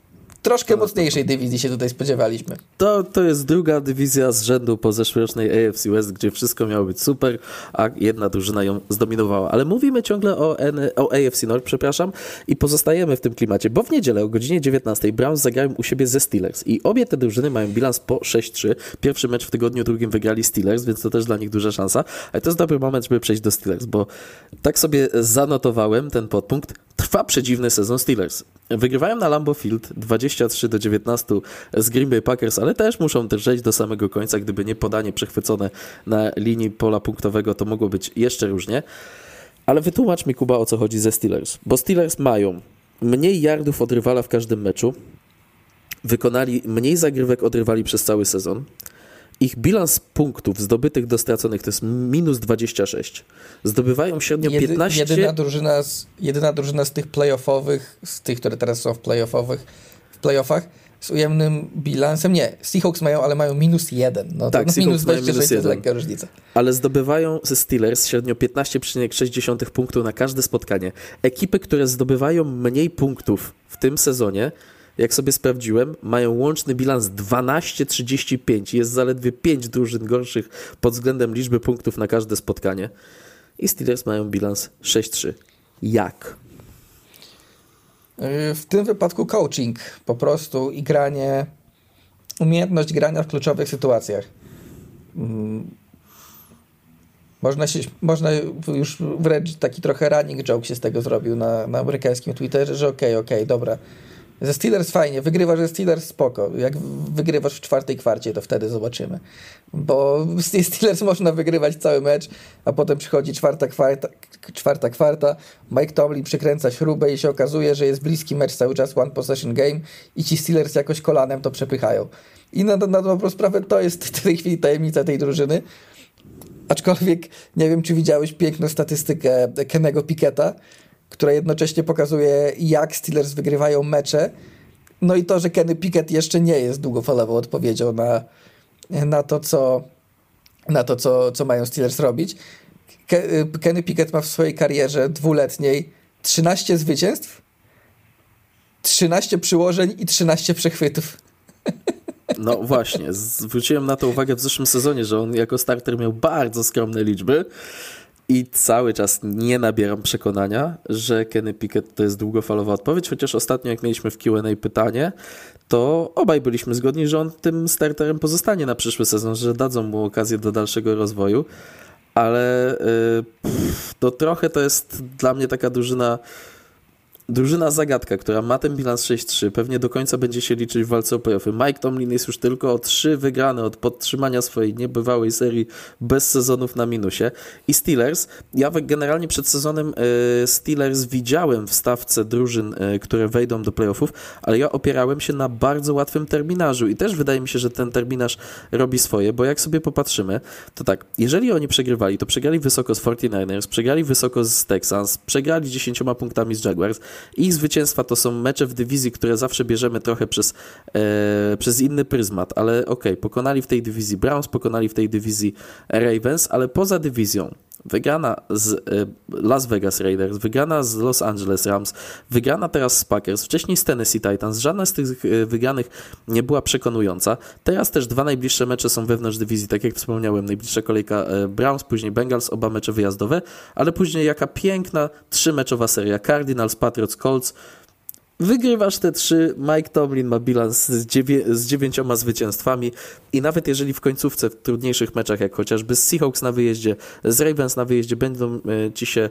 mm, zdarzały potknięcia, to jest szansa po prostu zbudować sobie taki bufor w przypadku e, Pittsburgh Steelers, ale te przytaczane przeze mnie liczby chyba w najlepszy sposób obrazują, dlaczego ludzie tak straszliwie psioczą na tego Mata Kanadę i i też pokazują, że jeszcze jest więcej do wyciśnięcia po prostu z Pittsburgh Steelers, że to jest drużyna, która oczywiście ma teraz bardzo dobry dodatni bilans, ale tego testu oka absolutnie nam nie zalicza. Nie, nie zalicza nam testu oka. Kenny Pickett ma w tym sezonie 7 przyłożeń łącznie w 9 meczach. W ostatnich trzech tygodniach ma jedno. Tommy DeVito ma cztery. Także o, czy, o, czy, o, czym my w ogóle, o czym my w ogóle rozmawiamy? No, o drużynie, która ma 6-3. O drużynie, która ma 6-3. No faktycznie, oni, oni chociaż szczerze mówiąc, tak jak e, tak jak rozmawiamy często o, o tym playoff predictorze, że sobie przekli, przeklikujesz te kolejne tygodnie i tak. E, i sprawdzasz, i sprawdzasz, jak to będzie wyglądało na koniec. Ja sprawdzałem sobie akurat wczoraj, przeklikując, patrząc ze względu na moje sympatie kibicowskie, ja patrzyłem, które drużyny będą najgorsze po prostu. Mm. Pozycja w drafcie mnie interesuje, e, ale jednocześnie oczywiście resztę robiłem też tak, jak mi się wydaje. I wyszło mi, że Steelers z bilansem 10-7 nie wchodzą do playoffów. Więc... Też mi tak wyszło, też mi tak wyszło, y, Więc dokładnie to tak nie samo. jest jeszcze, jeszcze takie proste, bo oni faktycznie ten terminarz mają całkiem łatwy ale jednocześnie mają też trudniejsze spotkania. Te mecze w dywizji będą najważniejsze, bo jeśli przegrają Steelers mecze w dywizji, to zrobi się ciężko pod względem playoffu. Jeśli, jeśli tak, jak, tak jak było już wcześniej w tym sezonie, że oni, no Steelers mają talent do przepychania tych dywizyjnych meczów. Mówimy ogólnie, że oni mają talent do przepychania meczów, ale mam wrażenie, że tych dywizyjnych, gdzie rywal wydaje się mocniejszy, to już jest w ogóle Mike Tomlin ma na to jakiś patent od kilku sezonów co najmniej i cały czas stawiamy tych Steelers gdzieś z tyłu, no bo wydają się być najsłabszą drużyną w dywizji i potem oglądamy ich mecze no i dalej wydają się być najsłabszą drużyną w dywizji, a potem trafiają się mecze międzydywizyjne, no i oni ogrywają tych Browns w jakiś sposób, e, tych Bengals w jakiś sposób, e, czy, nawet, e, czy nawet Ravens też. Więc e, o ile widzę opcję, w której Steelers w playoffach nie ma, o tyle połączenie tego kalendarza z tym, jak oni potrafią sobie w kluczowych sytuacjach radzić, no wydaje mi się, że jednak, że jednak tego nie, nie odpuszczą, natomiast no, kluczowy pod tym względem będzie ten mecz z Browns w najbliższej kolejce, o którym wspomniałeś. Jeśli oni to wygrają, to myślę, że przed playoffami już nic ich nie, nic ich nie powstrzyma. Natomiast jeśli przegrają, to się zrobi ciekawa, e, ciekawa sytuacja dla, dla Steelers. Pewnie gdybym miał gdybym miał wybrać siedem najbardziej podobających mi się drużyn w tym sezonie w AFC, i patrząc na to, i patrząc na to, jak one grają, jak ten test oka wygląda, jakbym te playoffy widział, o tak, to pewnie bym wziął te siedem drużyn, które jest, tylko Steelers bym zastąpił Bengals. No, pewnie tak. Pewnie tak. No, na test oka. Z, tym, że w ostatnich, z tym, że w ostatnich sezonach Steelers już ze dwa czy trzy razy pokazali, że nie ma to absolutnie żadnego znaczenia, że siedem, co najmniej siedem innych drużyn wygląda lepiej w teście oka, bo oni tak jakiś sposób znajdą, żeby się tam wcisnąć. Więc e, będą to naprawdę, naprawdę. AFC North jest w tej chwili najciekawszą chyba dywizją e, do śledzenia w całej lidze. Każda z tych drużyn ma swoje aspiracje, każda z tych drużyn ma pozytywny bilans i każda z tych drużyn chce grać w playoffach, ale biorąc pod uwagę, ile jeszcze razy grają między sobą i jak naciskają inne drużyny, chociażby Texans, no to może się okazać, że jednak ktoś będzie musiał odpaść. I to kto będzie tą, tą, tą drużyną, która wyleci z tych playoffów, jest bardzo, jest bardzo ciekawe w tej drugiej części sezonu, w tej dywizji. Tak jest. E, ciekawa, ale trochę z innych powodów jest też rywalizacja w NFC South, bo tam możemy mieć e, na przykład zwycięzcę z ujemnym bilansem. To by nas Aktualny zwycięzca NFC South byłby Max na dziesiątym miejscu w AFC. Dokładnie tak. E, w NFC South dzieje się ciekawie, bo kolejną wpadkę zaliczają Atlanta Falcons. Kiedy rozmawialiśmy niedawno o Atlanta Falcons, to było przed meczami z Vikings, gdzie to było świeżo po kontuzji Kirka Cousinsa i wiadomo było, że będzie startował Jaren Hall i e, przed meczem z Arizona Cardinals. Ja wtedy spodziewałem się dwóch zwycięstw. Tymczasem są dwie porażki. Kolejny, y, kolejna okazja do przemyśleń, bo teraz mają tydzień przerwy w najbliższy weekend Atlanta Falcons, a potem zagrają z Saints i to jest dla nich taki mecz make or break. Ale to, co najważniejsze w tym spotkaniu z, z Cardinals, to jest fakt, że znowu zwycięstwo w ostatnich sekundach Matt Prater zapewnia kopnięciem Arizonie Cardinals, w której Kyler Murray wrócił do grania po 335 dniach od zerwania więzadeł krzyżowych w kolanie to on poprowadził zwycięski drive na kopnięcie, to znów można było w e, Red Zone zobaczyć tego malutkiego człowieczka z dużym kaskiem, który biega, jak ty to kiedyś określiłeś. Jak, jak, dziec... jak struś pędzi wiatr. Jak dziecko, które zabrało mamie telefon, tak? A, to, to tak, to, to też. To, to, to, tak, ja, ja, ja, mam, ja mam cały czas yy, oglądając go tak, to, to że jak dziecko, które zabrało mamie telefon, to, to jest z kolei cytat z Twittera bodajże. Ja mhm. zawsze mam wrażenie, że trochę jak przebiera tymi nogami jak struś pędzi wiatr i brakuje tylko, żeby powiedział mik, mik i pobiegł dalej po prostu. Tak, tak, tak. Ta, ta ścieżka dźwiękowa tego biegania z, z Looney Tunes tutaj by się przydała. Takie tylko obracające się takie wirniki tak, tak zamiast tak, nóg i mała, mała postać. Ale... Szczególnie, że, szczególnie, że on też e, mam wrażenie że jak biega, to wygląda to dokładnie tak jak animowane postacie, czyli od pasa w górę nie ma żadnego ruchu. On jest po prostu. Tak. Y, nie, nie macha rękoma. Y, nie wiesz, kto tak biegał? Jest... Wiesz, kto tak biegał? Velma w Scooby-Doo. Tylko, że trochę wolniej. trochę wolniej, trochę wolniej. Kyler Murray jednak biega bardzo, bardzo szybciutko, ale miło go było zobaczyć. Miło go było zobaczyć. Cardinals zaliczają drugie zwycięstwo w tym sezonie. E, o nich e, za chwilę słówko, ale chcę się jednak e, skupić na Falcons, którzy byli zdecydowanym faworytem dwóch ostatnich meczów. Doznają dwóch porażek. Doznaje też kontuzji Taylor Heineke. Wchodzi w jego miejsce Desmond Reader, który gra słabo i przeciwko defensywie podaniowej Arizona Cardinals Cardinals, która należy do słabszych w tym sezonie NFL. Średnio każde podanie Falcons przynosiło 2,9 yarda. To jest niesamowita męczarnia oglądać ofensywę Falcons w tym sezonie, a spodziewaliśmy się absolutnie czegoś innego.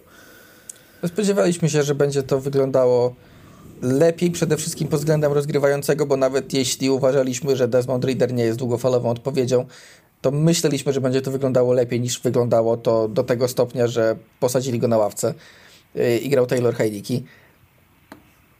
Ale no przede wszystkim wydaje mi się, że dużo tu idzie na konto Artura Smitha, y, o którym już powiedziałem w poprzednich tygodniach, że nie przepadam za tym, y, za tym co mówi, za tym, jaki, jaki robi sam sobie syndrom obleżonej twierdzy, że najbardziej drużynę to psują mu ci wszyscy, którzy mówią o fantazy. To jest w ogóle, to jest walkę, którą toczy sam ze sobą, bo żaden z dziennikarzy nie wspomniał tematu fantazy na konferencji. To jest za każdym razem Arthur Smith, który wyskakuje z tym tematem. E, niemniej, to, to jest e, zresztą bardzo trafne, wydaje mi się, widziałem cytat też z jednego z ekspertów, że Arthur Smith właśnie jest tym trenerem, który chyba, którym chyba bardziej zależy na tym, żeby być mądrzejszym od wszystkim niż żeby wygrywać. I to widać, bo to jest, no to jest wszystko widać w tym, co on robi. Mhm. E, w tym meczu dał 5 yardów przed polem punktowym piłkę Biżanowi Robinsowi i nie zgadniesz, co się stało, Biżan zdobył touchdown. Nie potrzeba zgadnę, tego... bo mam go, zgadnę, bo mam go w fantazji w końcu, w końcu jakieś punkty. Nie trzeba było dawać piłki e, Johnu, Smith, Johnu, Swimo, e, przepraszam, Johnu Smithowi na jakimś jet sweepie. Nie potrzeba było, żeby Johnu Smith tę piłkę rzucał do innego Titanda, który przypomnijmy nie jest Kylem Pittsem, bo Kyle Pitts akurat blokuje. Wystarczyło postawić swoją, swoją, bardzo swoją drogą dobrą pod względem biegowym linię ofensywną, dać piłkę cholernie utalentowanemu biegaczowi i są rezultaty. No kto by pomyślał, naprawdę, że, że takie rzeczy mogą się dziać. O ile właśnie Arthur Smith i cały ten sztab, na który jakby nie patrzeć działa e, pod dyktando Artura Smitha, o ile nie zacznie to wyglądać w taki sposób częściej niż raz, dwa razy na mecz, to Falcons będą mieli problem. Mimo tych porażek, które w innych dywizjach pewnie pozbawiłyby ich szans na zwycięstwo spokojnie, oni są zaledwie w odległości jednego meczu od Saints. 5-5 Saints, tak. 4-5 y, Buccaneers, 4-6 Falcons, 1-8 Panthers i w tej kolejce wygrywają no swój mecz mają, tylko Buccaneers. Mają, tak, jeszcze wszyscy mają ze sobą mecze, więc tak. E, pod tym względem się tu może dużo wydarzyć. Tak, każdy zagrał po dwa mecze dywizyjne, więc tutaj jeszcze będą się tłuc. Tak, będzie podobnie jak podobnie jak w AFC North, ale troszkę inaczej. Tak, że tak pod, bitwa podobna, ale na innym poziomie. Gratka w błotku, jak ja to opowiadam. To jest, to jest to, co lubimy. Przynajmniej ja lubię. Ono zdecydowanie, no, lepiej, zdecydowanie lepiej śledzi się taką dywizję niż dywizja jak AFC West, gdzie już znamy zwycięzcę w połowie sezonu. Tak, ale chcę y, wrócić do jednego wątku. Teraz mają tydzień przerwy, później mecz Saints. Raczej zgadzamy się, że to jest mecz mimo wszystko w tej dywizji być albo nie być dla e, Falcons, chociaż oni jeszcze taki mecz zagrają e, z Saints w ostatniej kolejce, ale chcę się zapytać o coś innego. Kontuzji doznaje Taylor Heineke, więc jeżeli będzie kontuzjowany, to to pytanie e, jest tylko czystym wywodem akademickim, ale zakładając, że obaj są zdrowi z Desmondem Readerem, kto powinien rozgrywać w meczu z Saints? Wydaje mi się, że no, mimo Mimo wszystko Heiniki, bo wydaje mi się, że to doświadczenie może im trochę bardziej pomóc. Niemniej obaj wyglądali źle w tym ataku Smitha. I Reader po wejściu za Heinikiego także, więc nie wiem, czy to jest w tej chwili dobra odpowiedź na, na to pytanie. I czy czasem nie będzie tak, że Falcons e, będą zmuszeni w przyszłym roku, w przyszłym, w przyszłym roku, w przyszłym off-seasonie, no szukać tego rozegrania, czy to czy to na rynku, czy no gdzieś w drafcie w tej chwili wydaje się, że no jeśli nie wygrają dywizji, bo jeśli wygrają dywizję, to będą w playoffach. Oni, gdyby teraz był draft, mają jedenastkę. Tak, gdyby wygrali, to oczywiście będą w playoffach i będą mieli powyżej 20 ten wybór, no, ale w tej mhm. chwili jedenastka to jest, to jest, wydaje mi się, taki idealny moment, żeby wybrać tego rozgrywającego z, z drugiego szeregu, który, który nie jest e, Drake'em Mayem albo Calebem Williamsem. I myślę, że w tym kierunku mogą Falcons iść bo po prostu no, rynek e, nie wygląda dobrze. bo jest Kirk Cousins, ale no nie wiem, czy akurat e, czy Kirk wybrałby Falcons przy tym, jak to, jak to wygląda. No może ten, może ten Ryan Tannehill, o którym mówię, że to jest połączenie z Arturem Smithem. Ja cały czas tam kombinuję z Justinem Fieldsem, wiesz? No jest taka szansa faktycznie, bo no Fields to jest być może naj, naj, może nie najlepszy rozgrywający, który będzie, ale na pewno najciekawszy z młodych rozgrywających, którym będzie dostępny w tym off-seasonie, jeśli Bears będą mieli wybór w pierwszej dwójce draftu, a na ten moment wydaje się, że będą mieli poprzez Panthers. No i on by też pasował, bo jednak Falcons chcą biegać. Oczywiście, to jest, jak sobie teraz sprawdzam, dopiero 21 atak biegowy. Się wierzyć nie chcę. Oni w ataku biegowym, w efektywności są za takimi zespołami jak New England Patriots, Washington Commanders, Denver Broncos, no, no, to nie tak miało być. No po prostu to miało być atak. Zadawaliśmy sobie pytanie przed sezonem, czy to będzie atak, który zabiega całą ligę. Nie zdziwicie, jeśli powiem, że najlepszy atak biegowy mają Ravens w tym sezonie NFL. No nie jestem zaskoczony, nie. Tak, pierwsza trójka ciekawe, Bills na drugim miejscu, e, Dolphins na trzecim, ale tutaj w tym towarzystwie mieli to, być Bills Falcons. są na drugim miejscu, to jest niespodzianka. Tak, tak. I... A mimo to ich atak wygląda jak wygląda. Całe tak. ostatnie kilka lat powtarzaliśmy, że Bills brakuje w ataku jedynie biegów, żeby trochę, żeby trochę różnorodniej to wyglądało. Tymczasem teraz mają drugi atak w lidze pod względem biegowym, a sam atak wygląda gorzej niż w poprzednich sezonach.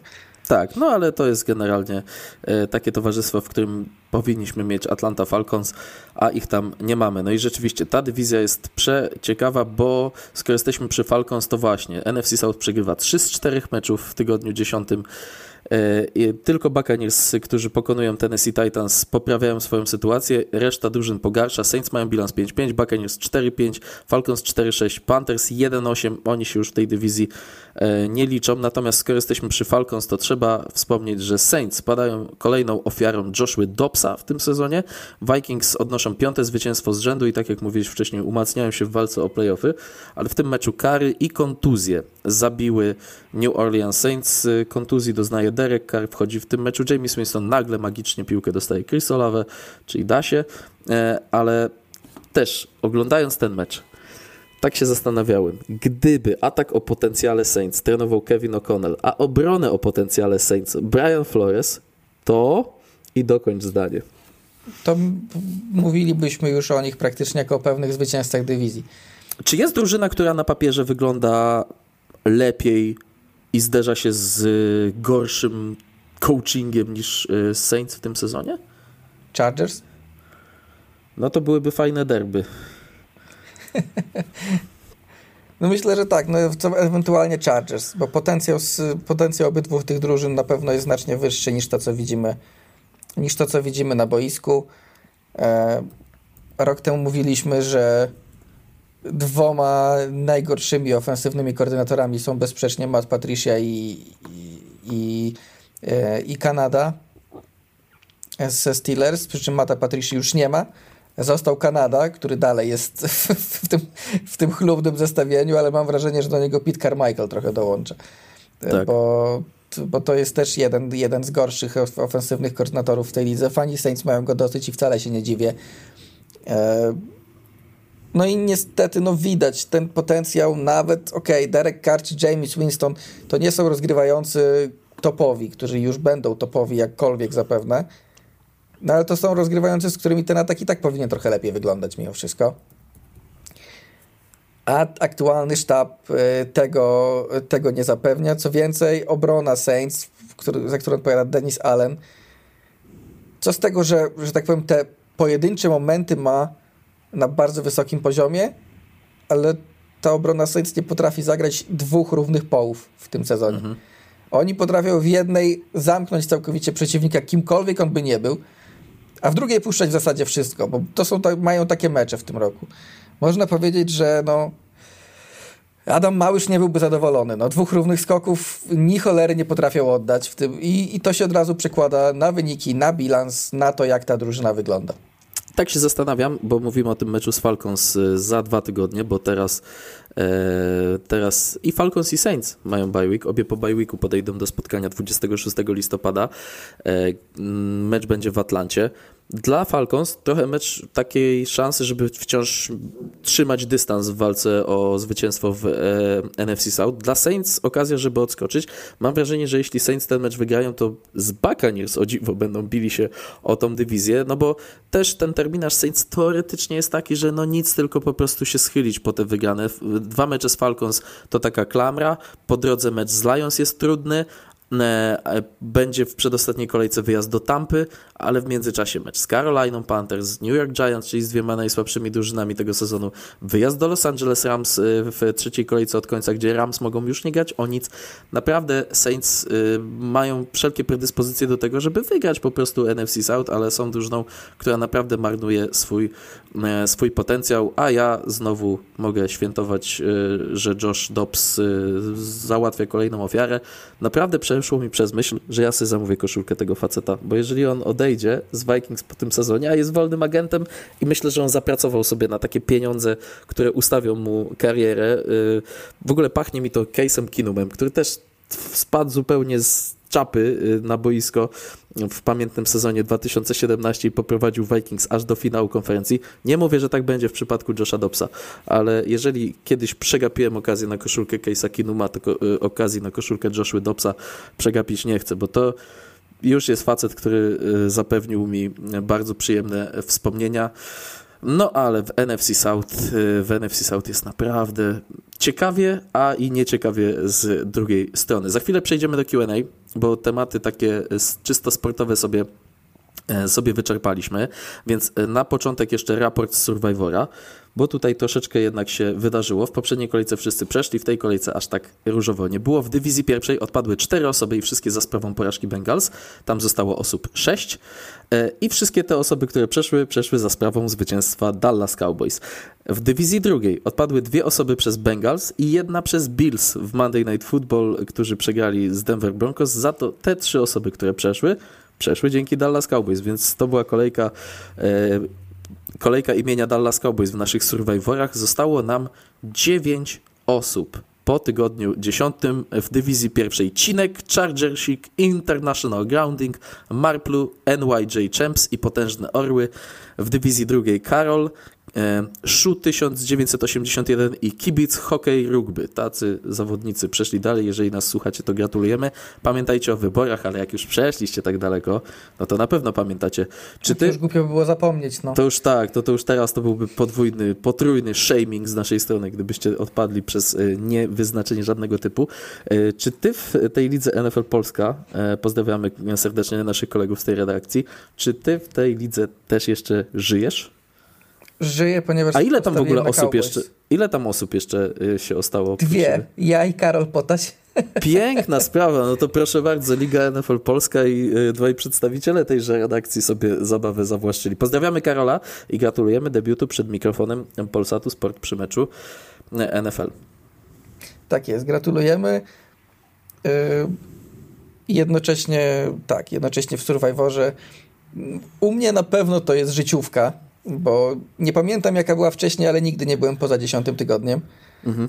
E, więc to na pewno. Aczkolwiek no, trzeba przyznać, że, miał, że miałem możliwość wybrania Cowboys na Tomiego DeVito. To, to, to było łatwiejsze niż wybory w week one często, naprawdę. No. Ale no ja w tygodniu w tym... pierwszym odpadłem, słuchaj, ja w tygodniu pierwszym odpadłem, więc y, naprawdę no najpierw był tym, pomór. W, w, tym tygodniu no będzie ciężej, powiem ci.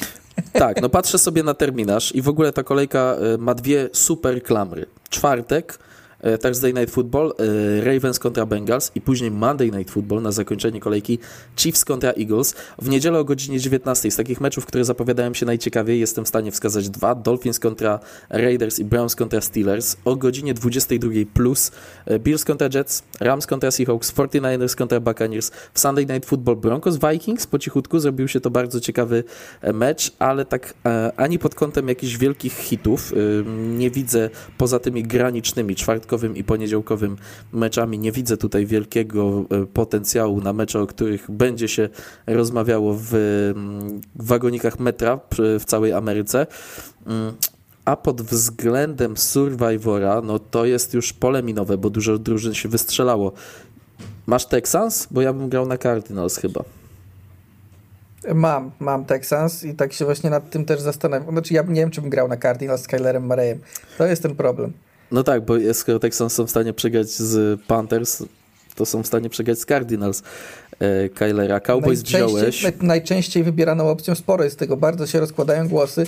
No pewnie wynika to z tego po prostu, z ko kto, kogo ludzie mają do wyboru. E, po prostu już. Mhm. Najwięcej 28% Lions przeciwko Bears. No właśnie ten wynik, ten, ten mecz, przepraszam, mi tutaj się rzucił w oczy. No i to mm. jeszcze mogę, więc myślę, że się nad tym zastanowię. Commanders Giants. Miejscu... Ludzie raczej Commanders nie wybierali w tym sezonie. I, i no właśnie na... ja wybrałem w pierwszym tygodniu w tej lidze. A, widzisz. Okej. Okay. Czyli już nie mam Commanders. Sam się zdziwiłem, że nie mogę ich wybrać. Nawet nie pamiętam, z kim oni grali w tym pierwszym tygodniu. Czekaj, to nie był mecz, y, już to sprawdzę, to nie był mecz właśnie z Texas? Albo nie, to był mecz z Arizona Cardinals. To był mecz z Arizona Cardinals. Tak. tak, tak, tak, tak, tak, już to mam. E, wygrana 20 do 16.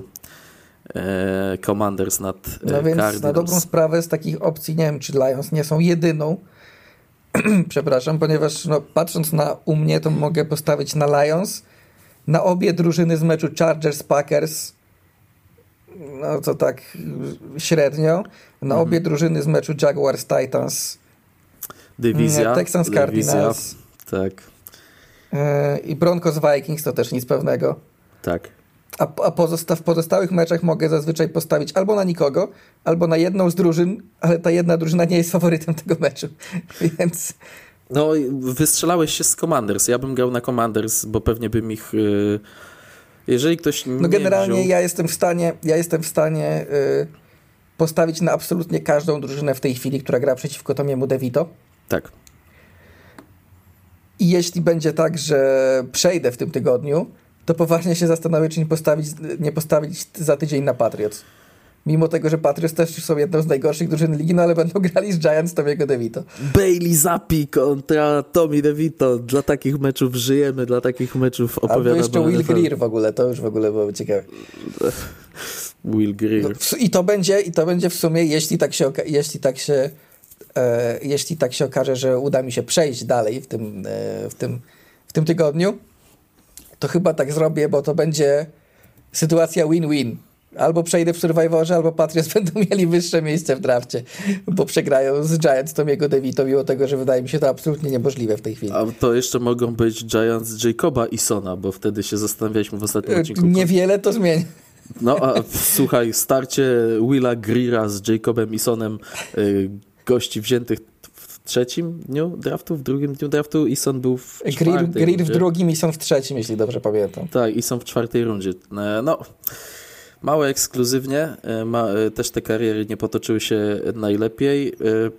No, ale w takim tank bowlu mogą panowie uczestniczyć. Tak mi się wydaje, że za tydzień, jak mamy taką sytuację, mm, gdzie meczów może nie będzie wiele hitowych. Na pewno porozmawiamy ponownie o AFC North, na pewno porozmawiamy o hicie Eagles Chiefs, cokolwiek się tam nie wydarzy, ale to być może będzie taki dobry moment, żeby e, sobie trochę uporządkować sytuację też pod względem tankatonu, bo dzisiaj dużo jest o, dużo rozmawiamy o walce o playoffy.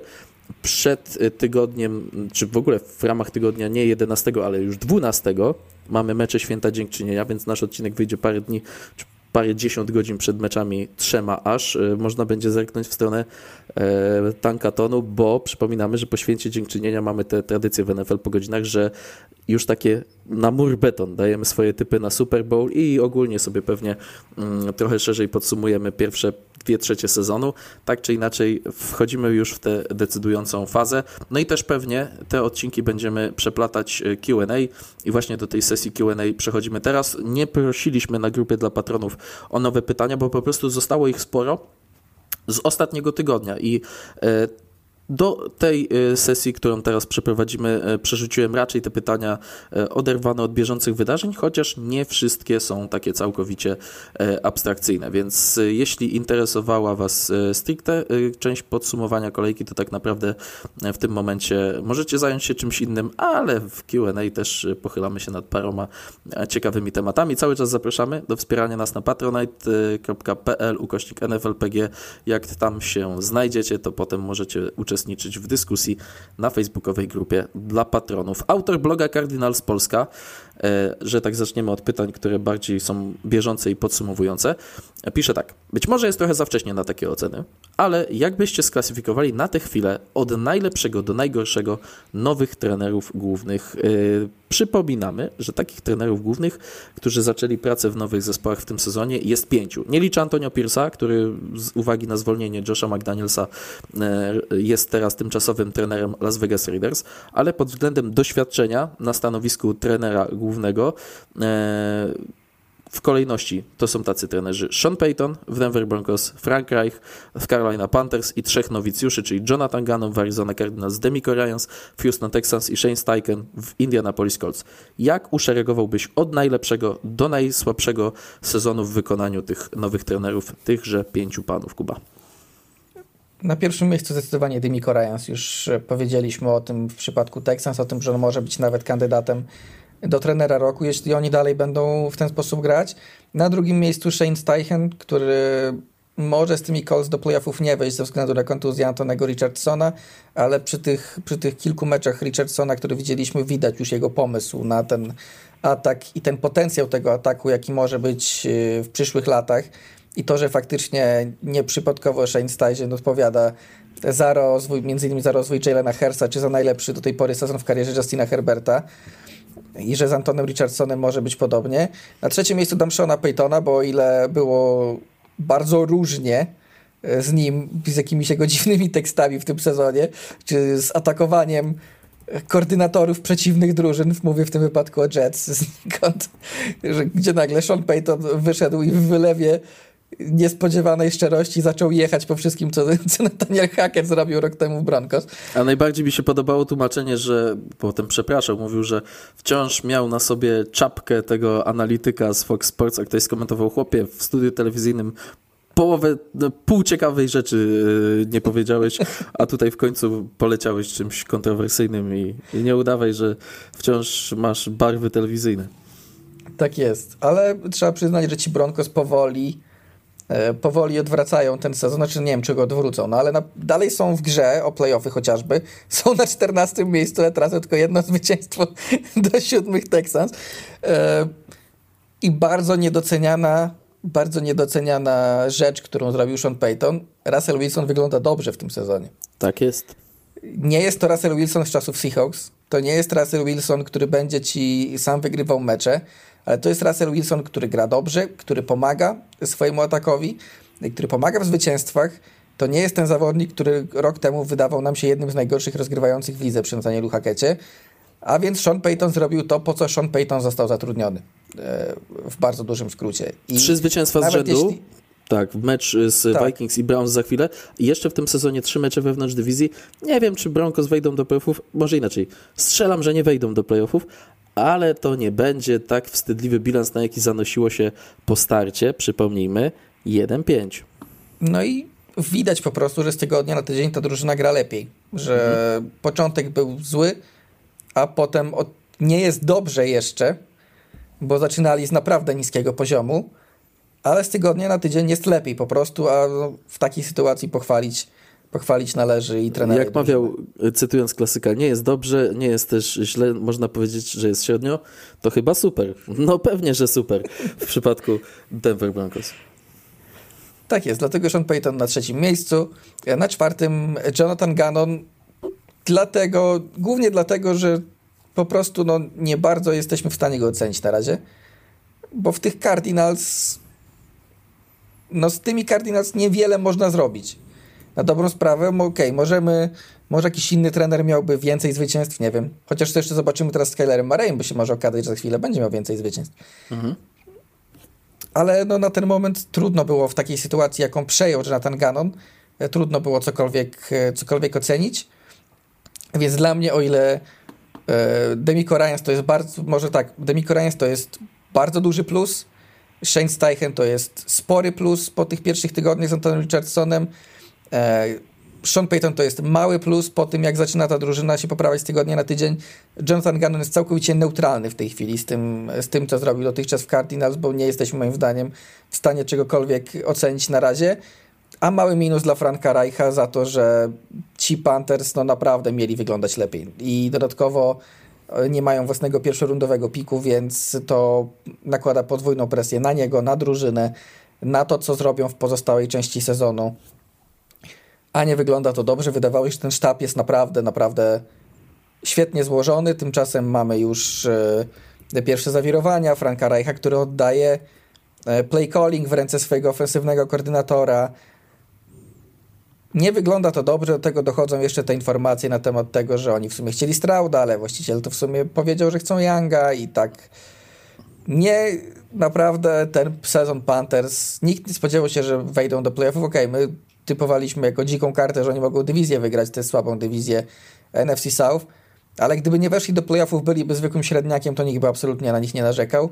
Tak. No ale na pewno nikt się nie spodziewał, że będą najgorszą drużyną w lidze w tej chwili. Może nie są najgorszą drużyną w lidze pod względem gry, ale są najgorszą drużyną w lidze pod względem bilansu. Tak, no oddajesz jedynkę draftu. Niesamowita niesamowita historia. Mam identyczny, e, identyczną kolejność. Ryans pierwszy, Steichen drugi, trzeci, Peyton czwarty, Ganon piąty, Reich, więc tutaj niczego od siebie nie dodam. Dodam tylko w kontekście Panthers. Im zostały cztery mecze w dywizji. Dwa z Tampą, wyjazdowy z e, Nowym Orlanem, u siebie z Atlantą, a poza dywizją Wyjazd do Jacksonville, mecz u siebie z Green Bay Packers, wyjazd do Tennessee, mecz u siebie z Dallas Cowboys.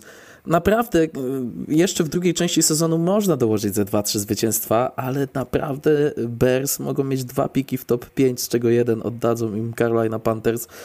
No niesamowicie źle ten sezon się dla Caroliny toczy. To jest tak się zastanawiam. Bears to, mhm. Dla Bears to jest po prostu idealna sytuacja, bo faktycznie jeśli nie są przekonani co do Justina Fieldsa, to wypadałoby im powalczyć o Caleba Williamsa czy Drake'a Maya, ale nie muszą tego robić, bo Panthers robią to za nich, więc oni mogą spokojnie grać o zwycięstwa, rozwijać drużynę, bo i tak tank za nich wykonuje ktoś inny. No właśnie, no właśnie, a przecież y, w tej kolejce, którą omawiamy, w kolejce dziesiątej, na jej otwarcie mieliśmy y, ten tank bowl właśnie pomiędzy Bears i e, Panthers. Bears wygrywają ten mecz i w zasadzie sobie nie szkodzą, e, tylko podwójnie pomagają, poprawiają sobie nastroje, poprawiają sobie bilans i spychają Panthers na samą dno tabeli. To jeszcze tylko szybciutkie pytanie, takie dodatkowe do tego, bo musimy przechodzić do kolejnych kwestii w Q&A. Frank Reich, jeden sezon i zwolniony. Y, wierzysz w taki scenariusz? Może jest na to jakaś mała szansa. Chciałbym powiedzieć, że nie, bo naprawdę po, po pierwszym sezonie E, po pierwszym sezonie wylatują zazwyczaj ludzie, którzy albo odwalają jakieś nie wiadomo jakie rzeczy, tutaj Urban Meyer, pierwszy przykład, albo biorą drużynę, co do której oczekiwania są spore, a potem się okazuje, że ta drużyna jest absolutnie beznadziejna, czyli Nathaniel Hackett rok temu. W przypadku Panthers ani na razie nic się wielkiego nie wydarzyło, takiego pozasportowego powiedzmy, ani też nikt nie oczekiwał od nich wielkich rzeczy. Mhm. Aczkolwiek zostawiam sobie tę małą furtkę, że właściciel David Tepper może mieć trochę krótki ląd i może być bardzo sfrustrowany tym, że oddają pierwszy pik do, do Bears na przykład. No. I, i, to, i to, może, to, może, to może zakończyć. Y, nie uważam, żeby to była dobra decyzja, że po jednym roku, jeszcze z nowym rozgrywającym, młodym, ale nie wykluczam takiej możliwości. Ja, ja jestem zdania, że to się nie wydarzy, chociaż spodobało mi się ostatnio określenie, że Frank Reich to jest odpowiednik Rona Rivery, tylko że odpowiedzialny za ofensywę. Że to jest ten sam trener, po prostu taki sam rodzaj człowieka. E, widzę dużo rzeczywiście tych elementów e, spójnych, e, jeśli chodzi o tych dwóch panów. Rocky pyta nas o to, czy możemy pochylić się nad tematem umieszczania zawodników na liście IR, czyli na tym Injury Reserve. Jak to wygląda w praktyce, jak wygląda przywracanie ich do gry, po jakim czasie mogą być przywracani, kiedy mogą wznawiać treningi. Chodzi Rokiemu, naszemu patronowi, o to, żeby te karuzele mu na spokojnie wytłumaczyć. E, to po kolei. Jak wygląda e, w ogóle kwestia umieszczania tam zawodników, a potem po jakim czasie oni mogą być przywracani do gry i w jaki sposób? No na injury reserve można w zasadzie przesunąć każdego, każdego zawodnika, który jest kontuzjowany, który pojawia się. Nawet nie musi się pojawić, no bo to w, w raporcie kontuz- z kontuzjami. Po prostu każdego, który jest kontuzjowany. Oczywiście kłamać w tym względzie nie można, przynajmniej się nie powinno, bo zawsze zawodnik może powiedzieć zaraz, ale ja kontuzjowany wcale nie jestem. Mhm. I wtedy liga się na pewno do tego przyczepi, tak? Mówimy tutaj o sytuacjach, w których na przykład drużyna widząc, drużyna chcąc zachować zawodnika, ale jednocześnie nie widząc dla niego miejsca w tej chwili w drużynie, e, przesunęłaby go na właśnie na, na listę kontuzjowanych, żeby zrobić miejsce dla kogoś innego, ale jednocześnie nie musieć go zwalniać. Niemniej potrzeba jakiejkolwiek oczywiście kontuzji, żeby przesunąć na tę listę. Tu nie ma żadnej, żadnej filozofii.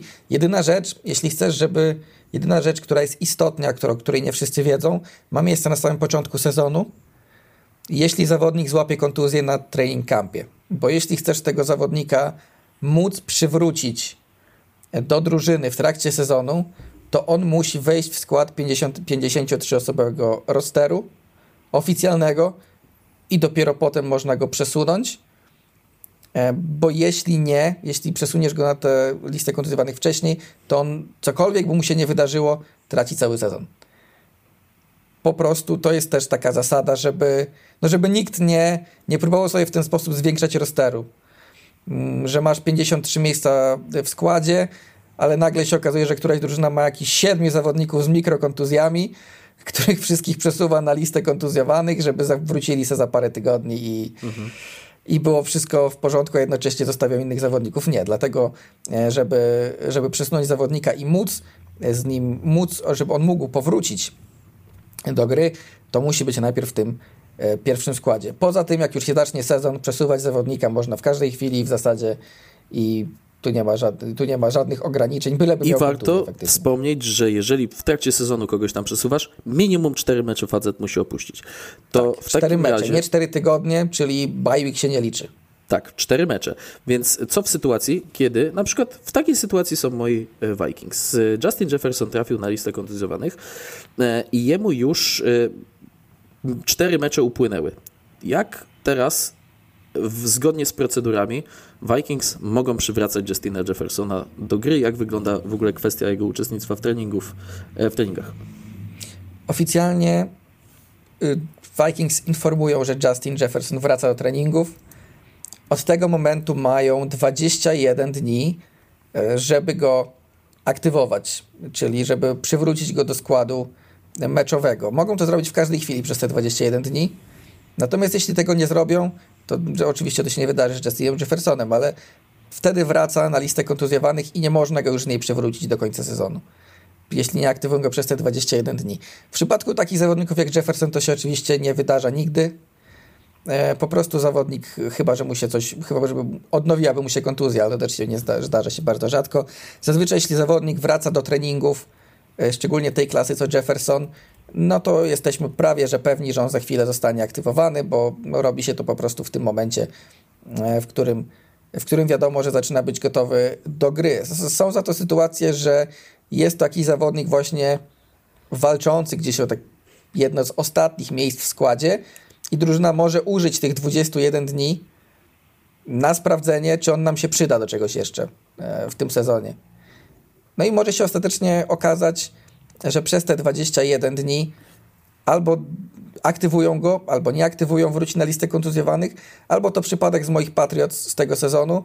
Trey Flowers został podpisany, były zawodnik Patriots przez Patriots przed sezonem, natomiast on trafił od razu na listę, na listę PUP tak zwaną, czyli physical, Physicable Unable to Perform. Na tą tak. listę się trafia, kiedy, kiedy jakby rozpoczynasz kamp, nie będąc w stanie Kyler Murray jeszcze... to jest zawodnik, który na tak, takiej liście tak. zaczynał sezon i teraz nam. I o ile jest, są, są różnice, y, jest tutaj różnica między PUP a IR, ponieważ żeby przywrócić zawodnika z tej pierwszej listy, nie trzeba go mieć w rosterze, ponieważ to oznacza, że dany zawodnik nie był e, w momencie rozpoczęcia sezonu z drużyną nie był w stanie funkcjonować, więc to nie jest wina drużyny i oni tu nie kombinują. Dlatego on może sobie gdzieś być tam z boku i wrócić w trakcie sezonu. I to właśnie zrobił Kyler Murray, ale na przykład Patriots z Flowersem zrobili tak, że przywrócili go do treningów. Też jest wtedy to okienko 21-dniowe, no ale w tym czasie stwierdzili, że no nie, że no nie, jest w, nie jest w takiej dyspozycji, żeby był wart zwolnienia jakiegoś naszego innego zawodnika, żeby go przywracać, więc po prostu samego zawodnika w tym wypadku też zwolnili po prostu Flowersa. E, mogliby go zostawić na tej liście, e, on by trafił na listę kontuzjowanych, no ale generalnie zasugerowali, że nie jest kontuzjowany, przywracając go do treningów, więc po prostu dali mu szansę znaleźć, znaleźć ewentualnie drużynę gdzieś indziej. I tak jak mówisz, przewracać można e, po czterech tygodniach z listy kontuzjowanych. To jest w ogóle ciekawostka, bo to się wydaje jak prehistoria, ale jeszcze parę lat temu przewracać można było po ośmiu i tylko dwóch zawodników w sezonie. To, to do tej pory pamiętam te długofalowe zabiegi taktyczne, których zawodników przywrócić. Mamy trzech dobrych zawodników na liście kontuzjowanych, a tylko dwóch może wrócić do gry. To mhm. pamiętam to, pamiętam do tej pory. Na szczęście COVID trochę to zmienił, bo to z COVIDem tak. ta, ta sytuacja początkowo nawet e, ze, ze, względów pandemicznych po trzech tygodniach można było przywracać i nieograniczoną liczbę zawodników. Teraz, jeśli dobrze pamiętam, po czterech i jest ograniczona liczba, ale to jest taka, której i tak drużyny raczej nie wykorzystują, jakaś większa, jeśli dobrze pamiętam. Po no i są też przypadki, że no, ktoś odnosi poważniejszą kontuzję, a na żadną listę nie trafia. Justin Fields już opuścił cztery mecze, a na IR nie jest. Wiem, bo mam go w fantazji i go kiszę na ławce w jednej lidze. No to, i... no, często, to akurat często wynika z tego, że drużyna myśli, że nie będzie musiał ominąć czterech tygodni, no ale ostatecznie się okazuje, że musi, tak, więc... Tak. E, no wychodzi tak jak wychodzi. Różnie bywa z tymi kontuzjami. Niektóre potrafią się ciągnąć znacznie dłużej niż, e, niż nam się wydaje. Na pewno są też przypadki, gdzie ktoś szybko trafia na listę kontuzjowanych, a potem się okazuje, że w sumie za dwa tygodnie to już mógłby wrócić. No ale trafił na listę, więc musi czekać cztery. Y, dobrze, tę kwestię chyba mamy y, wyklarowaną. Paweł pyta o to, gdyby dowolna drużyna mogła pozyskać jednego dowolnego zawodnika, to gdzie taki jeden transfer zrobiłby największą różnicę? Myślę, że tutaj trzeba e, zrobić kategorię rozgrywających i nierozgrywających, bo oczywiście pomyślałem w pierwszej kolejności o rozgrywającym i pomyślałem o pozyskaniu Patryka Mahomesa przez New York Jets albo New Orleans Saints, że to byłaby to byłby absolutny game changer z miejsca ustawiający obydwie te drużyny w gronie e, walczących o tytuł, chociaż Patrick Mahomes to jest taki zawodnik, że w zasadzie wszędzie byśmy go mogli wstawić, mm, nie wiem, do Cardinals czy do Panthers i też byliby w walce I o Super była różnica, tak. Tak, ale tak, żeby naprawdę z takiego średniaka zrobić, e, zrobić drużynę walczącą o Super Bowl, to pomyślałem o Mahomesie w Jets lub Saints, a spoza rozgrywających pomyślałem sobie o dwóch zespołach i o dwóch pozycjach. Do Jacksonville Jaguars TJ Watt, Max Crosby w Jacksonville Jaguars i zupełnie inaczej rozmawiamy o tej drużynie. I jeszcze sobie pomyślałem, że co by było, gdyby Detroit Lions mieli Justina Jeffersona albo Davanta Adamsa? To, to tak. To jest e, to samo zresztą. Ja, ja pierwsze co pomyślałem, to o przeszczepieniu dobrego head coacha do Chargers. Ale to, ale to trochę inne pytanie. E, ja też sobie w ogóle odstawiłem na bok rozgrywających, no bo to jest, jeśli mówimy o największych różnicach, no to zawsze będziemy się wokół nich kręcić, więc powiedzmy, że że ja tutaj pójdę w innym kierunku pomyślałem z kolei o Milesie Garecie, na przykład do Seahawks, mhm. którzy pasraszu nie mają przez cały sezon prawie. Ściągnęli teraz Leonarda Williamsa. Swoją drogą Leonard Williams miał pierwszego saka w barwach tak. Seahawks w tym tygodniu, więc może pójdzie to w dobrym kierunku. No ale taki właśnie Miles Garrett dobrze to, co powiedziałeś, że TJ Watt czy Max Crosby, tak, bo ich styl do Jaguars bardzo pasuje i też potrzebują Jaguars kogoś takiego. I myślę, że tu z kolei byśmy się kręcili wokół pass rusherów, może jakiś topowy cornerback do Bills, przy tym, że nie mają kompletnie głębi i nie wygląda to też pod względem poziomu zbyt dobrze ostatnio tak do połączenia go z Mike'ą Hyde'em i Jordanem Poyerem i tak dalej. No ja myślę, że tak, że kręcimy się chyba, ale no któryś z tych najlepszych skrzydłowych Justin Jefferson albo Davante Adams do Chiefs aktualnych. Tak, to już w ogóle, tylko że um, brałem pod uwagę jednak tą różnicę, bo Chiefs bez Davanta Adamsa czy Justina Jeffersona i tak się biją o mistrzostwo, a tacy Lions czy Jaguars to jeszcze jest ta drużyna, która potrzebuje jakieś iskry. No, Jaguars w defensywie, a Lions świetnie grają w ataku, ale jak sobie pomyślałem, że w tak funkcjonującej ofensywie grałby Davante Adams albo Justin Jefferson, to naprawdę nie wiem, czy yy, Lions nie byliby najlepszą drużyną w NFC. E, momentalnie z takim skrzydłowym numer jeden i to numer jeden w lidze w ogóle, także e, popatrzyłem sobie na to też dwustronnie. E, Michał pyta o stadiony. Pytanie może w oderwaniu od ligowej bieżączki, ale chodzi mi ten temat po głowie regularnie. Czy takie obiekty jak Lambeau Field, Soldier Field czy New Era Field, czyli stadiony Green Bay Packers, Chicago Bears i Buffalo Bills powinny nadal pozostać odkryte. Liga mocno się komercjalizuje, a publiczność stadionowa oczekuje coraz bardziej komfortowych warunków. Ale czy takiej Minnesocie zadaszony stadion z perspektywy lat nie wyszedł na dobre? To ja może o tym wątku Minnesoty. Jeśli chodzi o kwestię sportową, nie ma moim zdaniem żadnego przypadku w tym, że wszystkie wycieczki do Super Bowl i wszyscy najwięksi Hall of Famerzy w historii Vikings występowali w tej drużynie wtedy, kiedy ta drużyna miała niezadaszony stadion, stary Met, który był e, stadionem już w końcówce lat 70. archaicznym, e, stadionem baseballowym, ale najzimniejszym obiektem w NFL i ta to już złośliwe e, komentarze były w latach 80., 90., że Vikings byli drużyną taką właśnie jak kojarzącą się z nazwą Wikingów, wchodzącą do Super Bowl. Ok, przegrywali te mecze, ale byli jedną z największych e, ekip lat 70., a później stali się trochę taką drużyną arena football, że od tamtego czasu kojarzymy Vikings raczej z bardzo dobrymi skrzydłowymi, raczej z dobrą grą w ataku.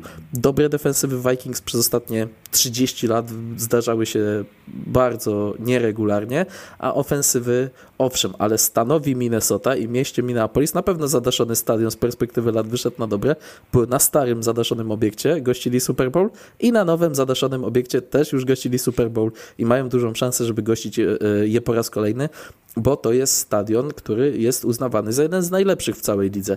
E, więc pod względem komercyjnym dla miasta to jest lepsze, żeby mieć szansę na organizację Super Bowl, ale jestem zdania, że Lambeau Field czy stadion w Buffalo zadaszyć to jest kryminał. No tutaj było wspomniane, że e, czy fani nie oczekują większego komfortu? Myślę, że jak spytasz fanów w Green Bay, czy chcą zadaszenia, to cię wygonią y, ze stadionu w tym samym momencie, w którym zadałeś to pytanie. To, to, jest, to jest ich stadion, to jest ich religia, to jest ich ukochana drużyna i stanie y, i tam stanie w śniegu, albo odśnieżanie jeszcze, bo to też y, bardzo często sami fani odśnieżają i stanie tam w tych czapkach serowych z czerwonymi nosami, to jest po prostu dla nich jedna z najlepszych rzeczy, jakie mogą im się przydarzyć w danym sezonie i oni tylko na to czekają. Myślę, że pod tym względem w Green Bay to się nigdy nie zmieni.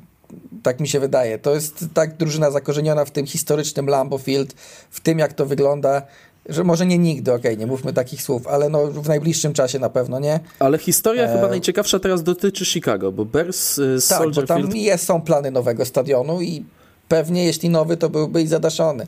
I też tak mi się wydaje, że, że miasto takie jak Green Bay i tak nie ma szans dostać Super Bowl, bo jest małym ośrodkiem. Buffalo też nie jest dużym miastem, więc nie wiem, czy jest sens... Aczkolwiek u nich często się mu wspomina o tym, że może nowy stadion z zadaszeniem. Ale Chicago to jest drugie czy trzecie największe miasto, no, trzecie, no bo Los Angeles i Nowy Jork. Trzecie największe miasto w USA i tam Super Bowl można bez problemu zorganizować i czy przypadkiem nowy stadion Bears nie powinien być zadaszony. Tutaj już bym się zastanowił pod, pod względem tego też, że te stadiony powstają z pieniędzy podatników, więc jeżeli one mają się jako tako zwracać, to muszą dawać możliwość organizacji innych wydarzeń niż tylko mecze NFL, y, mecze NFL tej drużyny, która tam gra, więc koncerty, no i Super Bowl przede wszystkim, jeżeli budujemy stadion futbolowy.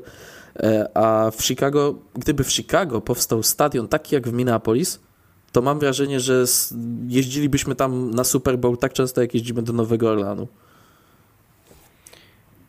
Niewykluczone, tak. Więc no, jeśli chodzi o komercjalizację i faktycznie jest już plan nowego stadionu, tak jak w Chicago, to myślę, że ten dach może się pojawić i będzie to będzie to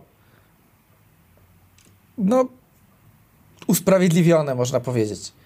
Niemniej, no ja jestem zdania, że nie, że nie, nie powinniśmy iść w tym kierunku, bo E, mecze futbolowe, w których miesza pogoda, to jest jedna, jedna z ciekawszych rzeczy, jaką mamy w danym sezonie. Te mecze w śniegu, e, w deszczu, w pełnym wietrze, e, które, które pojawiają się w zimę. Jednym z moich ulubionych meczów ostatnich lat jest ten mecz Patriots-Bills, gdzie Mac Jones rzucił trzy razy, a Patriots i tak wygrali. Więc to oglądało się to fantastycznie, jak piłka, jak oczywiście gdyby takie coś miało być przez cały sezon, to pewnie byśmy, to pewnie by nam się to nie podobało, ale takie pojedyncze mecze, gdzie jest pełno śniegu na przykład, albo takie pojedyncze mecze, gdzie jest właśnie taka pogoda, albo gdzie jest straszna ulewa i jest ogólnie zimno, no to jest po prostu jedna z fajniejszych rzeczy, jakie są w NFL. Więc na pewno nie, o ile pojedyncze ośrodki jeszcze pewnie będą do tego dążyć, o tyle mam nadzieję, że zawsze zostanie co najmniej kilka stadionów e, w tej lidze, gdzie, gdzie będą otwarte i gdzie będą w takich, e, w takich miejscach, w których ta pogoda może chociażby trochę, trochę nam się pokazać, no bo oczywiście można zostawić otwarty stadion w Kalifornii, no ale to nawet wtedy w styczniu nie będzie to miało większego znaczenia. Tak. E, czy tak jak Dolphins chociażby mają stadion w Miami. Tak, a jeśli chodzi jeszcze o stadion e, w Chicago, e, tutaj kontrowersja dotyczy też lokalizacji, bo obecny Soldier Field leży w samiuteńkim centrum miasta, leży nad brzegiem jeziora, jest e, położone w taki też strategiczny sposób, bo się zawsze przypomina mi ten mecz zamglony z Eagles ponad 30 lat temu, a ta nowa lokalizacja mieści się w Arlington Park na obrzeżach, 50 km od obecnego Soldier Field, trochę bliżej do wielkiego znanego na całym świecie międzynarodowego lotniska O'Hare, więc pod względem komunikacyjnym dla przybyszy do Chicago wygodniejsze, ale dla mieszkańców Chicago Arlington Park y, gorsze. E, no i jeszcze kwestia tego zadaszenia, więc tam tych kontrowersji jest kilka, ale wydaje mi się, że akurat w Chicago można stadion zadaszyć, chociaż wiem, że to też ten charakter drużyny, o, który, o którym wspomniałem w kontekście stadionu i Minnesota Vikings, też uleciałby e, w przypadku w przypadku Chicago. Paweł pyta o to, jaką zmianę zasad chcielibyśmy zobaczyć kiedyś w NFL. Ja mam jedną, która od razu mi przychodzi do głowy. Nie lubię tego, że jak zawodnik biegnie po przyłożenie, czy wysięga ręką i przeleci mu piłka, wyleci mu piłka z ręki, zrobi się fumble i piłka przeleci przez pole punktowe.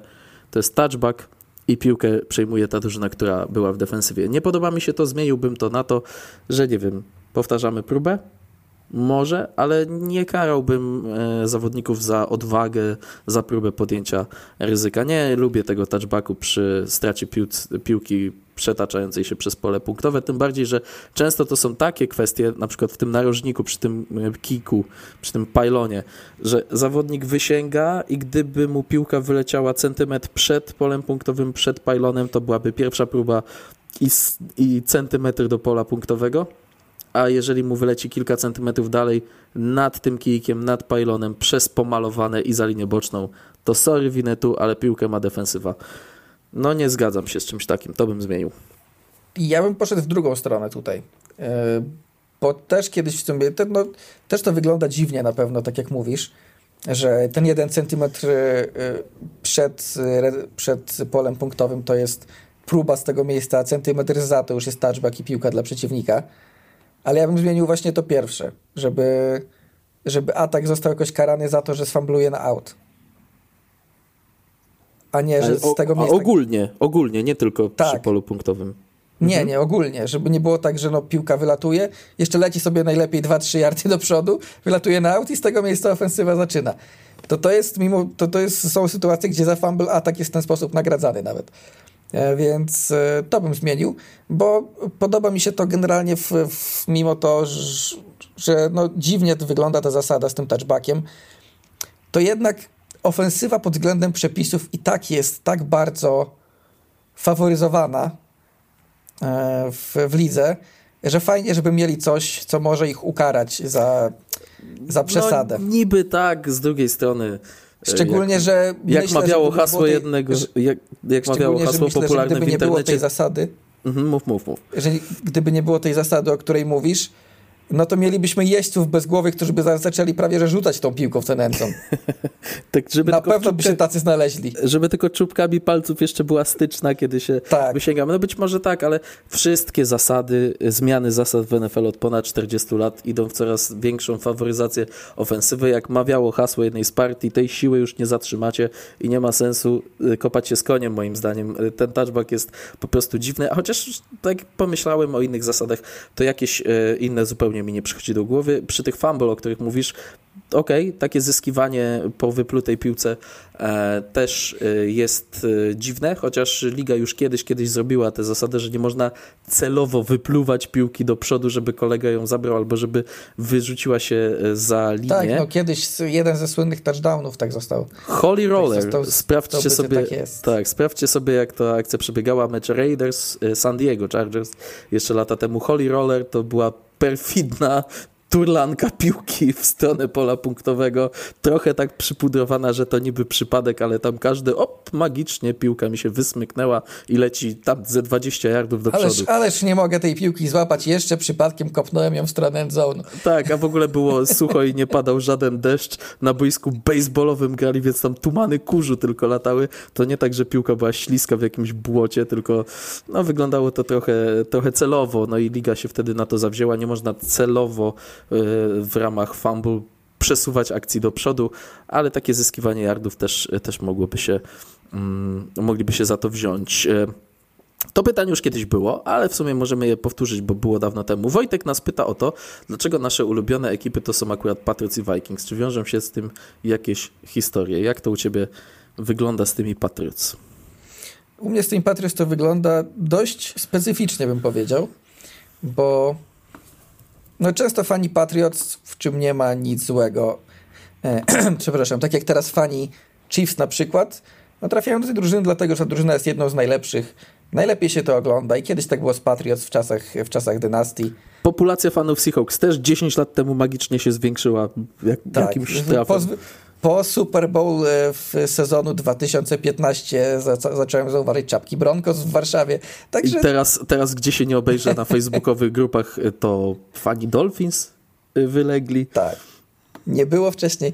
Nie było. Akurat Dolphins są fajną drużyną do kibicowania, jeśli grają tak jak teraz, bo to miasto, stroje, wszystko tak. to fajnie wygląda. Delfiny, Ace Ventura. Ale w moim przypadku to było tak, że no ja zacząłem kibicować Patriots w sezonie 2014. Można powiedzieć, że bardzo trafnie, bo od razu wygrali Super Bowl, ale w momencie, w którym zacząłem kibicować, to nie wygrali w sumie Super Bowl od 10 lat. E, bo to był taki przestój. Mimo tego, że ta, ta dynastia Patriots e, miała te sześć pierścieni, to między 2004 a 2014 rokiem nie wygrali. Byli dwa razy w Super Bowl, dwa razy przegrali z Giants. Tak. E, swoją drogą najbardziej, to z ciekawostek, najbardziej nie, najbardziej pechowy zawodnik y, dynastii Patriots. I to jeden z najlepszych zawodników pewnie dynastii Patriots, jak tak prześledzimy, Logan Mankins, który, przy, który został wydraftowany przez Patriots w off-seasonie po wygraniu Super Bowl w, 2000, w sezonie 2004, czyli po tym trzecim, a odszedł w off-seasonie przed sezonem 2014 czyli przed czwartym. Grał w, grał w dynastii Brady'ego i Belicika 10 lat. Tak. I nie zdobył pierścienia. To jest ewenement. Tak, po prostu. Ofensywny, ofensywny liniowy, który był wybierany tak. do y, drużyny All-Pro pierwszej raz, do drugiej pięć razy, siedem razy do Pro Bowl. Jest w drużynie dekady, tej Hall of Fame y, drużyny y, lat 2000, tej drugiej dekady XXI wieku. Hall of Fame All 2010s Team. E, I, I mimo facet to, się nie załapał na żaden pierścień. Nie złapał się na pierścień. To jest aż, aż niemożliwe. E, swoją drogą mało brakowało, Vince Wilfork by miał też taką historię, tylko że on się złapał na ten pierścień z Seahawks jeszcze. Tak. E, niemniej ja w 2014 zacząłem tak nie tyle kibicować, co sympatyzować e, z Patriots, między innymi ze względu na to, że w tamtym też sezonie sam zacząłem trenować e, futbol, byłem cornerem i chyba moim ulubionym wtedy cornerem był Darrell Revis i akurat na ten sezon on też trafił do Patriots, więc moje, moje oczy zostały zwrócone na Patriots. Bardzo szybko polubiłem innych zawodników i niekoniecznie Toma Brady'ego, na przykład Dante Hightowera, mhm. e, czy, czy, czy w ataku Roba Gronkowskiego, którego trudno było nie lubić, jak grał na swoim najwyższym poziomie. Dodatkowo i tak, i tak to po prostu szło, powiedziałbym, powoli. Trochę zacząłem sympatyzować, trochę zacząłem oglo- częściej oglądać ich mecze, trochę mi się zaczęło to bardziej podobać, gdzieś tam zacząłem nimi grać w Madenie, poczytałem trochę, e, popatrzyłem, poczytałem o historii, o tej, tego jak ta drużyna e, no, jest po prostu mocna już historycznie i stwierdziłem, że będę sympatyzował. A potem, e, a potem wygrali Super Bowl, chociaż tak powiedziałbym, że umocniło się to nie przez Super Bowl, a przez Deflategate, bo już wtedy sympatyzując z nimi, patrząc na, te, na tą aferę, za którą Patriots zostali pozbawieni pików, Tom Brady był zawieszony na cztery mecze, trochę o tym poczytałem i miałem takie, trochę to chyba brzmi jak bullshit. Mhm. trochę, I trochę mi to umocniło jako, e, jako, jako fana Patriots. Swoją drogą, e, swoją drogą ESPN, które jako pierwsze rozkręciło tę aferę, po latach napisało tekst o tym Deflategate, że chyba przesadzili. Bardzo mi się to podoba, że tak 7 lat później bodajże to było. Hmm, chyba to jednak była przesadzona ta afera z tym Deflategate. No ale już trudno. niech, i, niech i tak będzie. Ale tak, to mnie umocniło wtedy E, wtedy jako, jako fana Patriots i w sumie tak już to zostało. To jest specyficzne, bo tak przez dobre dwa sezony oglądałem NFL nie mając za bardzo e, ulubionej drużyny, bo też już kiedyś wspominałem, że moim pierwszym Super Bowl było to Ravens 49ers mhm. w sezonie 2012. Więc gdybym miał pod względem na przykład pod względem e, wybierania drużyny zwycięskiej sobie wybrać ulubioną drużynę, to pewnie poszedłbym w Ravens albo w 49ers, bo to były pierwsze drużyny, które zobaczyłem jako te teoretycznie e, najmocniejsze, ale ostatecznie jakoś tak się to rozwinęło bardzo powoli w e, Patriots. No w moim przypadku kibicowanie Vikings wzięło się totalnie randomowo. E, ja się zaczynałem wkręcać w NFL w sezonie 2005, jakby przed sezonem 2005 nawet, yy, przyleciał do Polski mój wujek ze Stanów, kiedyś o nim wspominałem, to jest kibic Giants, różni nas tylko 5 lat, on jest 5 lat starszy, więc taki wujek jak kuzyn i miał ze sobą skarb kibica yy, NFL na dany sezon. Ja taki miałem szkolny wtedy angielski, miałem co 12-13 lat, więc tak sobie kartkowałem bardziej ten skarb kibica, zrobił na mnie potężne wrażenie. Do dzisiaj go mam i w ogóle on mi te skarby kibica ze Sports Illustrated i ze Sporting News przysłał wysyłał co, e, co lato. Mega fajnie to po latach e, wygląda. Mam taką, taką stertkę e, tych gazet. Ale jakoś tak wtedy z uwagi na te stroje, na te kaski z, z rogami, Vikings mi się zaczęli podobać i wyczaiłem, że na Kanal Plus nie to, że lecą mecze, to jeszcze co, co kolejkę lecą magazyny skrótów. I tam trafiłem na jeden z skrótów Vikings. Pamiętam też, że jak e, mój wujek Piotrek czytał sobie coś tam w internecie, sprawdzał jak tam, e, co się dzieje w NFL, kiedy siedział w Polsce, to na stronie NFL.com był wtedy news o tym, że właśnie o Vikings po transferze Randy'ego Mossa do Raiders, jak oni tam będą wyglądać, coś takiego mam przez mgłę, e, ale pamiętam, że w tych skrótach bardzo mi się podobała gra takiego pana jak Dante Culpepper i to była pierwsza koszulka NFL, jaką mi Piotrek przysłał. I żebym tak się wdrożył w NFL, grałem wtedy dużo na PlayStation, PlayStation 2, starą grą nieśmiertelną, e, to Piotrek mi wysłał e, grę NFL 2K2, w którą już nie grał i na układce był Randy Moss i też z tych Vikings jeszcze wtedy. I grałem tymi Vikings, Randy Mossem, Dante Culpepperem w tej grze i bardzo mi się to podobało, a później jak już zacząłem więcej oglądać NFL sam z siebie, mm, to był draft 2007 i Vikings wzięli Adriana Petersona. Jak wzięli Adriana Petersona i on miał doskonały sezon debiutancki, gdzie między innymi pobił liczbę e, yardów wybieganych w jednym meczu, no to już zostałem sprzedany na stronę Vikings Vikings e, i tak to się toczy. Tak uczciwie mogę powiedzieć, że od sezonu 2007 e, kibicuję Vikings. E, no i cóż, no mogłem dokonać lepszego wyboru, co tu dużo mówić. Ja tutaj trochę za indywidualnymi zawodnikami poszedłem i no, były sezony, które ten obecny jest całkiem przyjemny z uwagi na to, jak się ten sezon odwraca. Były sezony, gdzie miałem wobec nich oczekiwania. Raczej nie zaznawałem jakichś lat y, bardzo kiepskich, chociaż była ta era Leslie'ego Fraziera z kontuzją y, Adriana Petersona w samej końcówce sezonu, ale później on z tej kontuzji wrócił jak Herkules, wygrał MVP, przebiegł ponad 2000 yardów. Z Christianem Ponderem y, ta drużyna miała bilans 10-6 i weszła do playoffów. Ten sezon wspominam bardzo dobrze, bo wydawało się, że Vikings kompletnie są zagrzebani w maraźmie, a tymczasem e, udało się e, wtedy, Percy Harvin na przykład miał bardzo dobry rok, wtedy udawało się tej drużynie osiągać jakieś, e, jakieś sukcesy. Mm. I później już od ery Majka Cimera to jest taka, no, taka standardowa średniawka z pojedynczymi wyskokami, wyskokami wyżej. Więc u mnie to się bardzo mocno przez jakiś szklany ekran potoczyło, zarówno telewizyjny, jak i, jak i w, przez gry na PlayStation, ale Randy Moss Dante Culpepper i Adam Peterson. To jest trzech ludzi, przez których tym Vikings od lat e, kibicuję, więc dość przypadkowo trafiłem nie najlepiej, jeśli chodzi o kibicowanie, ale kiedyś widziałem takiego mema, e, że kobiety się zawsze dziwią, że faceci mając 13 lat wybierają drużynę sportową i są z nią na całe życie, mimo że ta im łamie serce. O co tutaj chodzi, skoro niektórzy mężczyźni partnerki zmieniają jak rękawiczki, ale nie, drużyna sportowa, miałem 12 lat, grałem w grę na PlayStation i, i koniec, ja już im do końca życia będę Słuchaj, kibicował, ja nawet ja jeśli będą mnie ranić.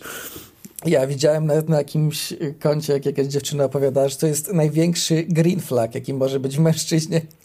Jeśli on jest z tą jeżeli on jest z tą drużyną od 12 lat, ona co roku łamie mu serce, on dalej jest lojalny i od niej nie odchodzi, no to keeper jak nic. Po prostu no, mi... trzymać, trzymać się takiego. 15, 15 lat toksycznego związku z Minnesota Vikings mi niedawno strzeliło. I dalej więc... nie odszedł, więc... Nie granice ma bardzo, bardzo mocno przesunięte. I, I jeszcze koszulkę CJ'a, e, Boże, nie CJ'a Strauda, chociaż jego też bym sobie kupił. Joshua Dobsa będę sobie za chwilę kupował. Tym pytaniem zakończymy, bo i tak dobijamy do dwóch godzin. To jest znowu bardzo długi odcinek NFL po godzinach. Michał pyta nas o to, kto z naszych przedsezonowych topek nas najmocniej rozczarowuje i byśmy go w swojej topce nie umieścili, a kto do topki po połowie sezonu powinien wskoczyć. Przypominamy, że przed sezonem, e, czy w trakcie przerwy między sezonami zrobiliśmy jak zwykle listę 10 naszym zdaniem e, najlepszych rozgrywających e, i też po 5, e, po top 5 na każdej pozycji w ofensywie, defensywie i dorzuciliśmy kopaczy. Michał prosi nas, żebyśmy wskazali dokładnie po jednym zawodniku bez podziału na pozycję. Ja siłą rzeczy spojrzałem na topkę rozgrywających i dokonuję jednej zmiany. Wyrzucam z mojej topki na ten moment Trevora Lorenza, Mam co do niego kilka znaków zapytania. U mnie był dziewiąty i bym go teraz w top 10 nie miał, bo nie widzę gdzieś tej, tego generacyjnego talentu Trevora Lorenza w dalszym ciągu. Jego stop 10 wyrzucam i gdyby nie kontuzja, to wrzuciłbym Kerka Kazinsa, bo trochę żałowałem, że tego nie zrobiłem przed sezonem. Wrzuciłbym do tej dziesiątki, ale teraz zamieniam Trevora Lorenza na CJ'a Strauda. Być może za wcześnie, być może dwóch za młodych, niezweryfikowanych rozgrywających, ale to, co pokazuje CJ Stroud na ten moment, każe mi wierzyć, że on jest już jednym z dziesięciu najlepszych rozgrywających ligi, a Trevora mam na lekkim cenzurowanym. Tak, ja też pomyślałem od razu o Trevorze z tej topki, bo jeśli ktoś ma rozczarować tych, rozczarowywać tych naszego top 10, to pewnie byłby to on. Reszta raczej gra na takim poziomie, jak myśleliśmy, albo co najwyżej na wyższym. Mm, z innych pozycji e, przed mi do głowy trochę Kyle Dagger, bo ja go dałem tam e, w rankingach safety ze względu na moją miłość do niego, a w tym sezonie Kyle trochę chyba też sztab mu w tym pomaga, bo granie na swojej pozycji w tym roku i nie widać go aż tak bardzo, no ale jednak e, słabszy ma sezon Kyle Dagger. Co nie jest dla niego dobrą informacją, bo to jest ostatni sezon jego kontraktu. I automatycznie troszkę może spaść jego wartość na rynku, ale to z tych zawodzących. A z, z tych, kogo byśmy dorzucili, no to faktycznie no, trudno przejść obok Strauda. Mhm. Jakoś obojętnie, chociaż wiadomo, że no, nikt nie postawiłby na niego przed sezonem w topce, jak był rukim. Ale no ale tak, ale to już, już teraz można powiedzieć, że zgłasza akces do tych naszych dziesiątek. No jeśli w przyszłym off-seasonie. Justina Herberta mieliśmy po sezonie debiutanckim od razu w naszych dyszkach, to CJ no, Myślę, że tutaj spokojnie Stroud też może być. Tak, tak. Wydaje mi się, że jest na drodze do tego, żebyśmy go tam umieścili. My za to y, dobrnęliśmy do końca drogi odcinka po tygodniu 10. Po tygodniu 11 porozmawiamy sobie pewnie o drużynach, które walczą o wysokie wybory w drafcie. Porozmawiamy o kilku hitach, które nam się i tak wyklarują w trakcie najbliższego weekendu, a później będziemy już przed świętem dziękczynienia, więc e, myślę, że ten odcinek po święcie dziękczynienia to też będzie odcinek, gdzie będziemy aktywować do Q&A naszych patronów, a także jak zwykle mamy to w zwyczaju, pochylimy się już tak na poważnie nad naszymi typami. Wybaczcie, że po raz drugi z rzędu przekraczamy dwie godziny. Wiem, że są dwie szkoły słuchających podcasty. O Jezu, dwie godziny za długo i o, dwie godziny jak super. Ja przyznam szczerze, chociaż tutaj nie powinienem tego mówić, kiedy wypuszczamy tak długie odcinki, ja tam lubię podcast jak ma do godziny, ale no tutaj w NFL dzieje się bardzo dużo i podsumowujemy te kolejki z wielu różnych perspektyw i po prostu nie da się w tych 45 czy 60 minutach to zmieścić, ale mam nadzieję, że nam to e, wybaczycie. Zresztą jeśli kogoś nie interesowało Q&A, to i tak od 40 mniej więcej minut już z nami na antenie nie jest. E, usłyszymy się za tydzień. A jeśli kogoś interesowało wyłącznie Q&A, to też powiedzieliśmy na początku, że będzie później. Także że będzie można później. sobie przewinąć można sobie przewinąć. Cały czas zapraszamy do wspierania Patronite y, naszego, patronite.pl ukośnik NFLPG, y, bo wtedy zobaczymy się na grupie dla patronów, będzie można uczestniczyć w Q&A. No i cóż, y, w przyszłym tygodniu porozmawiamy sobie tuż przed świętem dziękczynienia. To jest ten moment, kiedy sezon nabiera największych rumieńców, a walka o playoffy, szczególnie w AFC, to już teraz jest rozpalona do czerwoności. O tym wszystkim było dzisiaj. Za uwagę Wam bardzo dziękujemy i cóż, do usłyszenia. Pa, pa.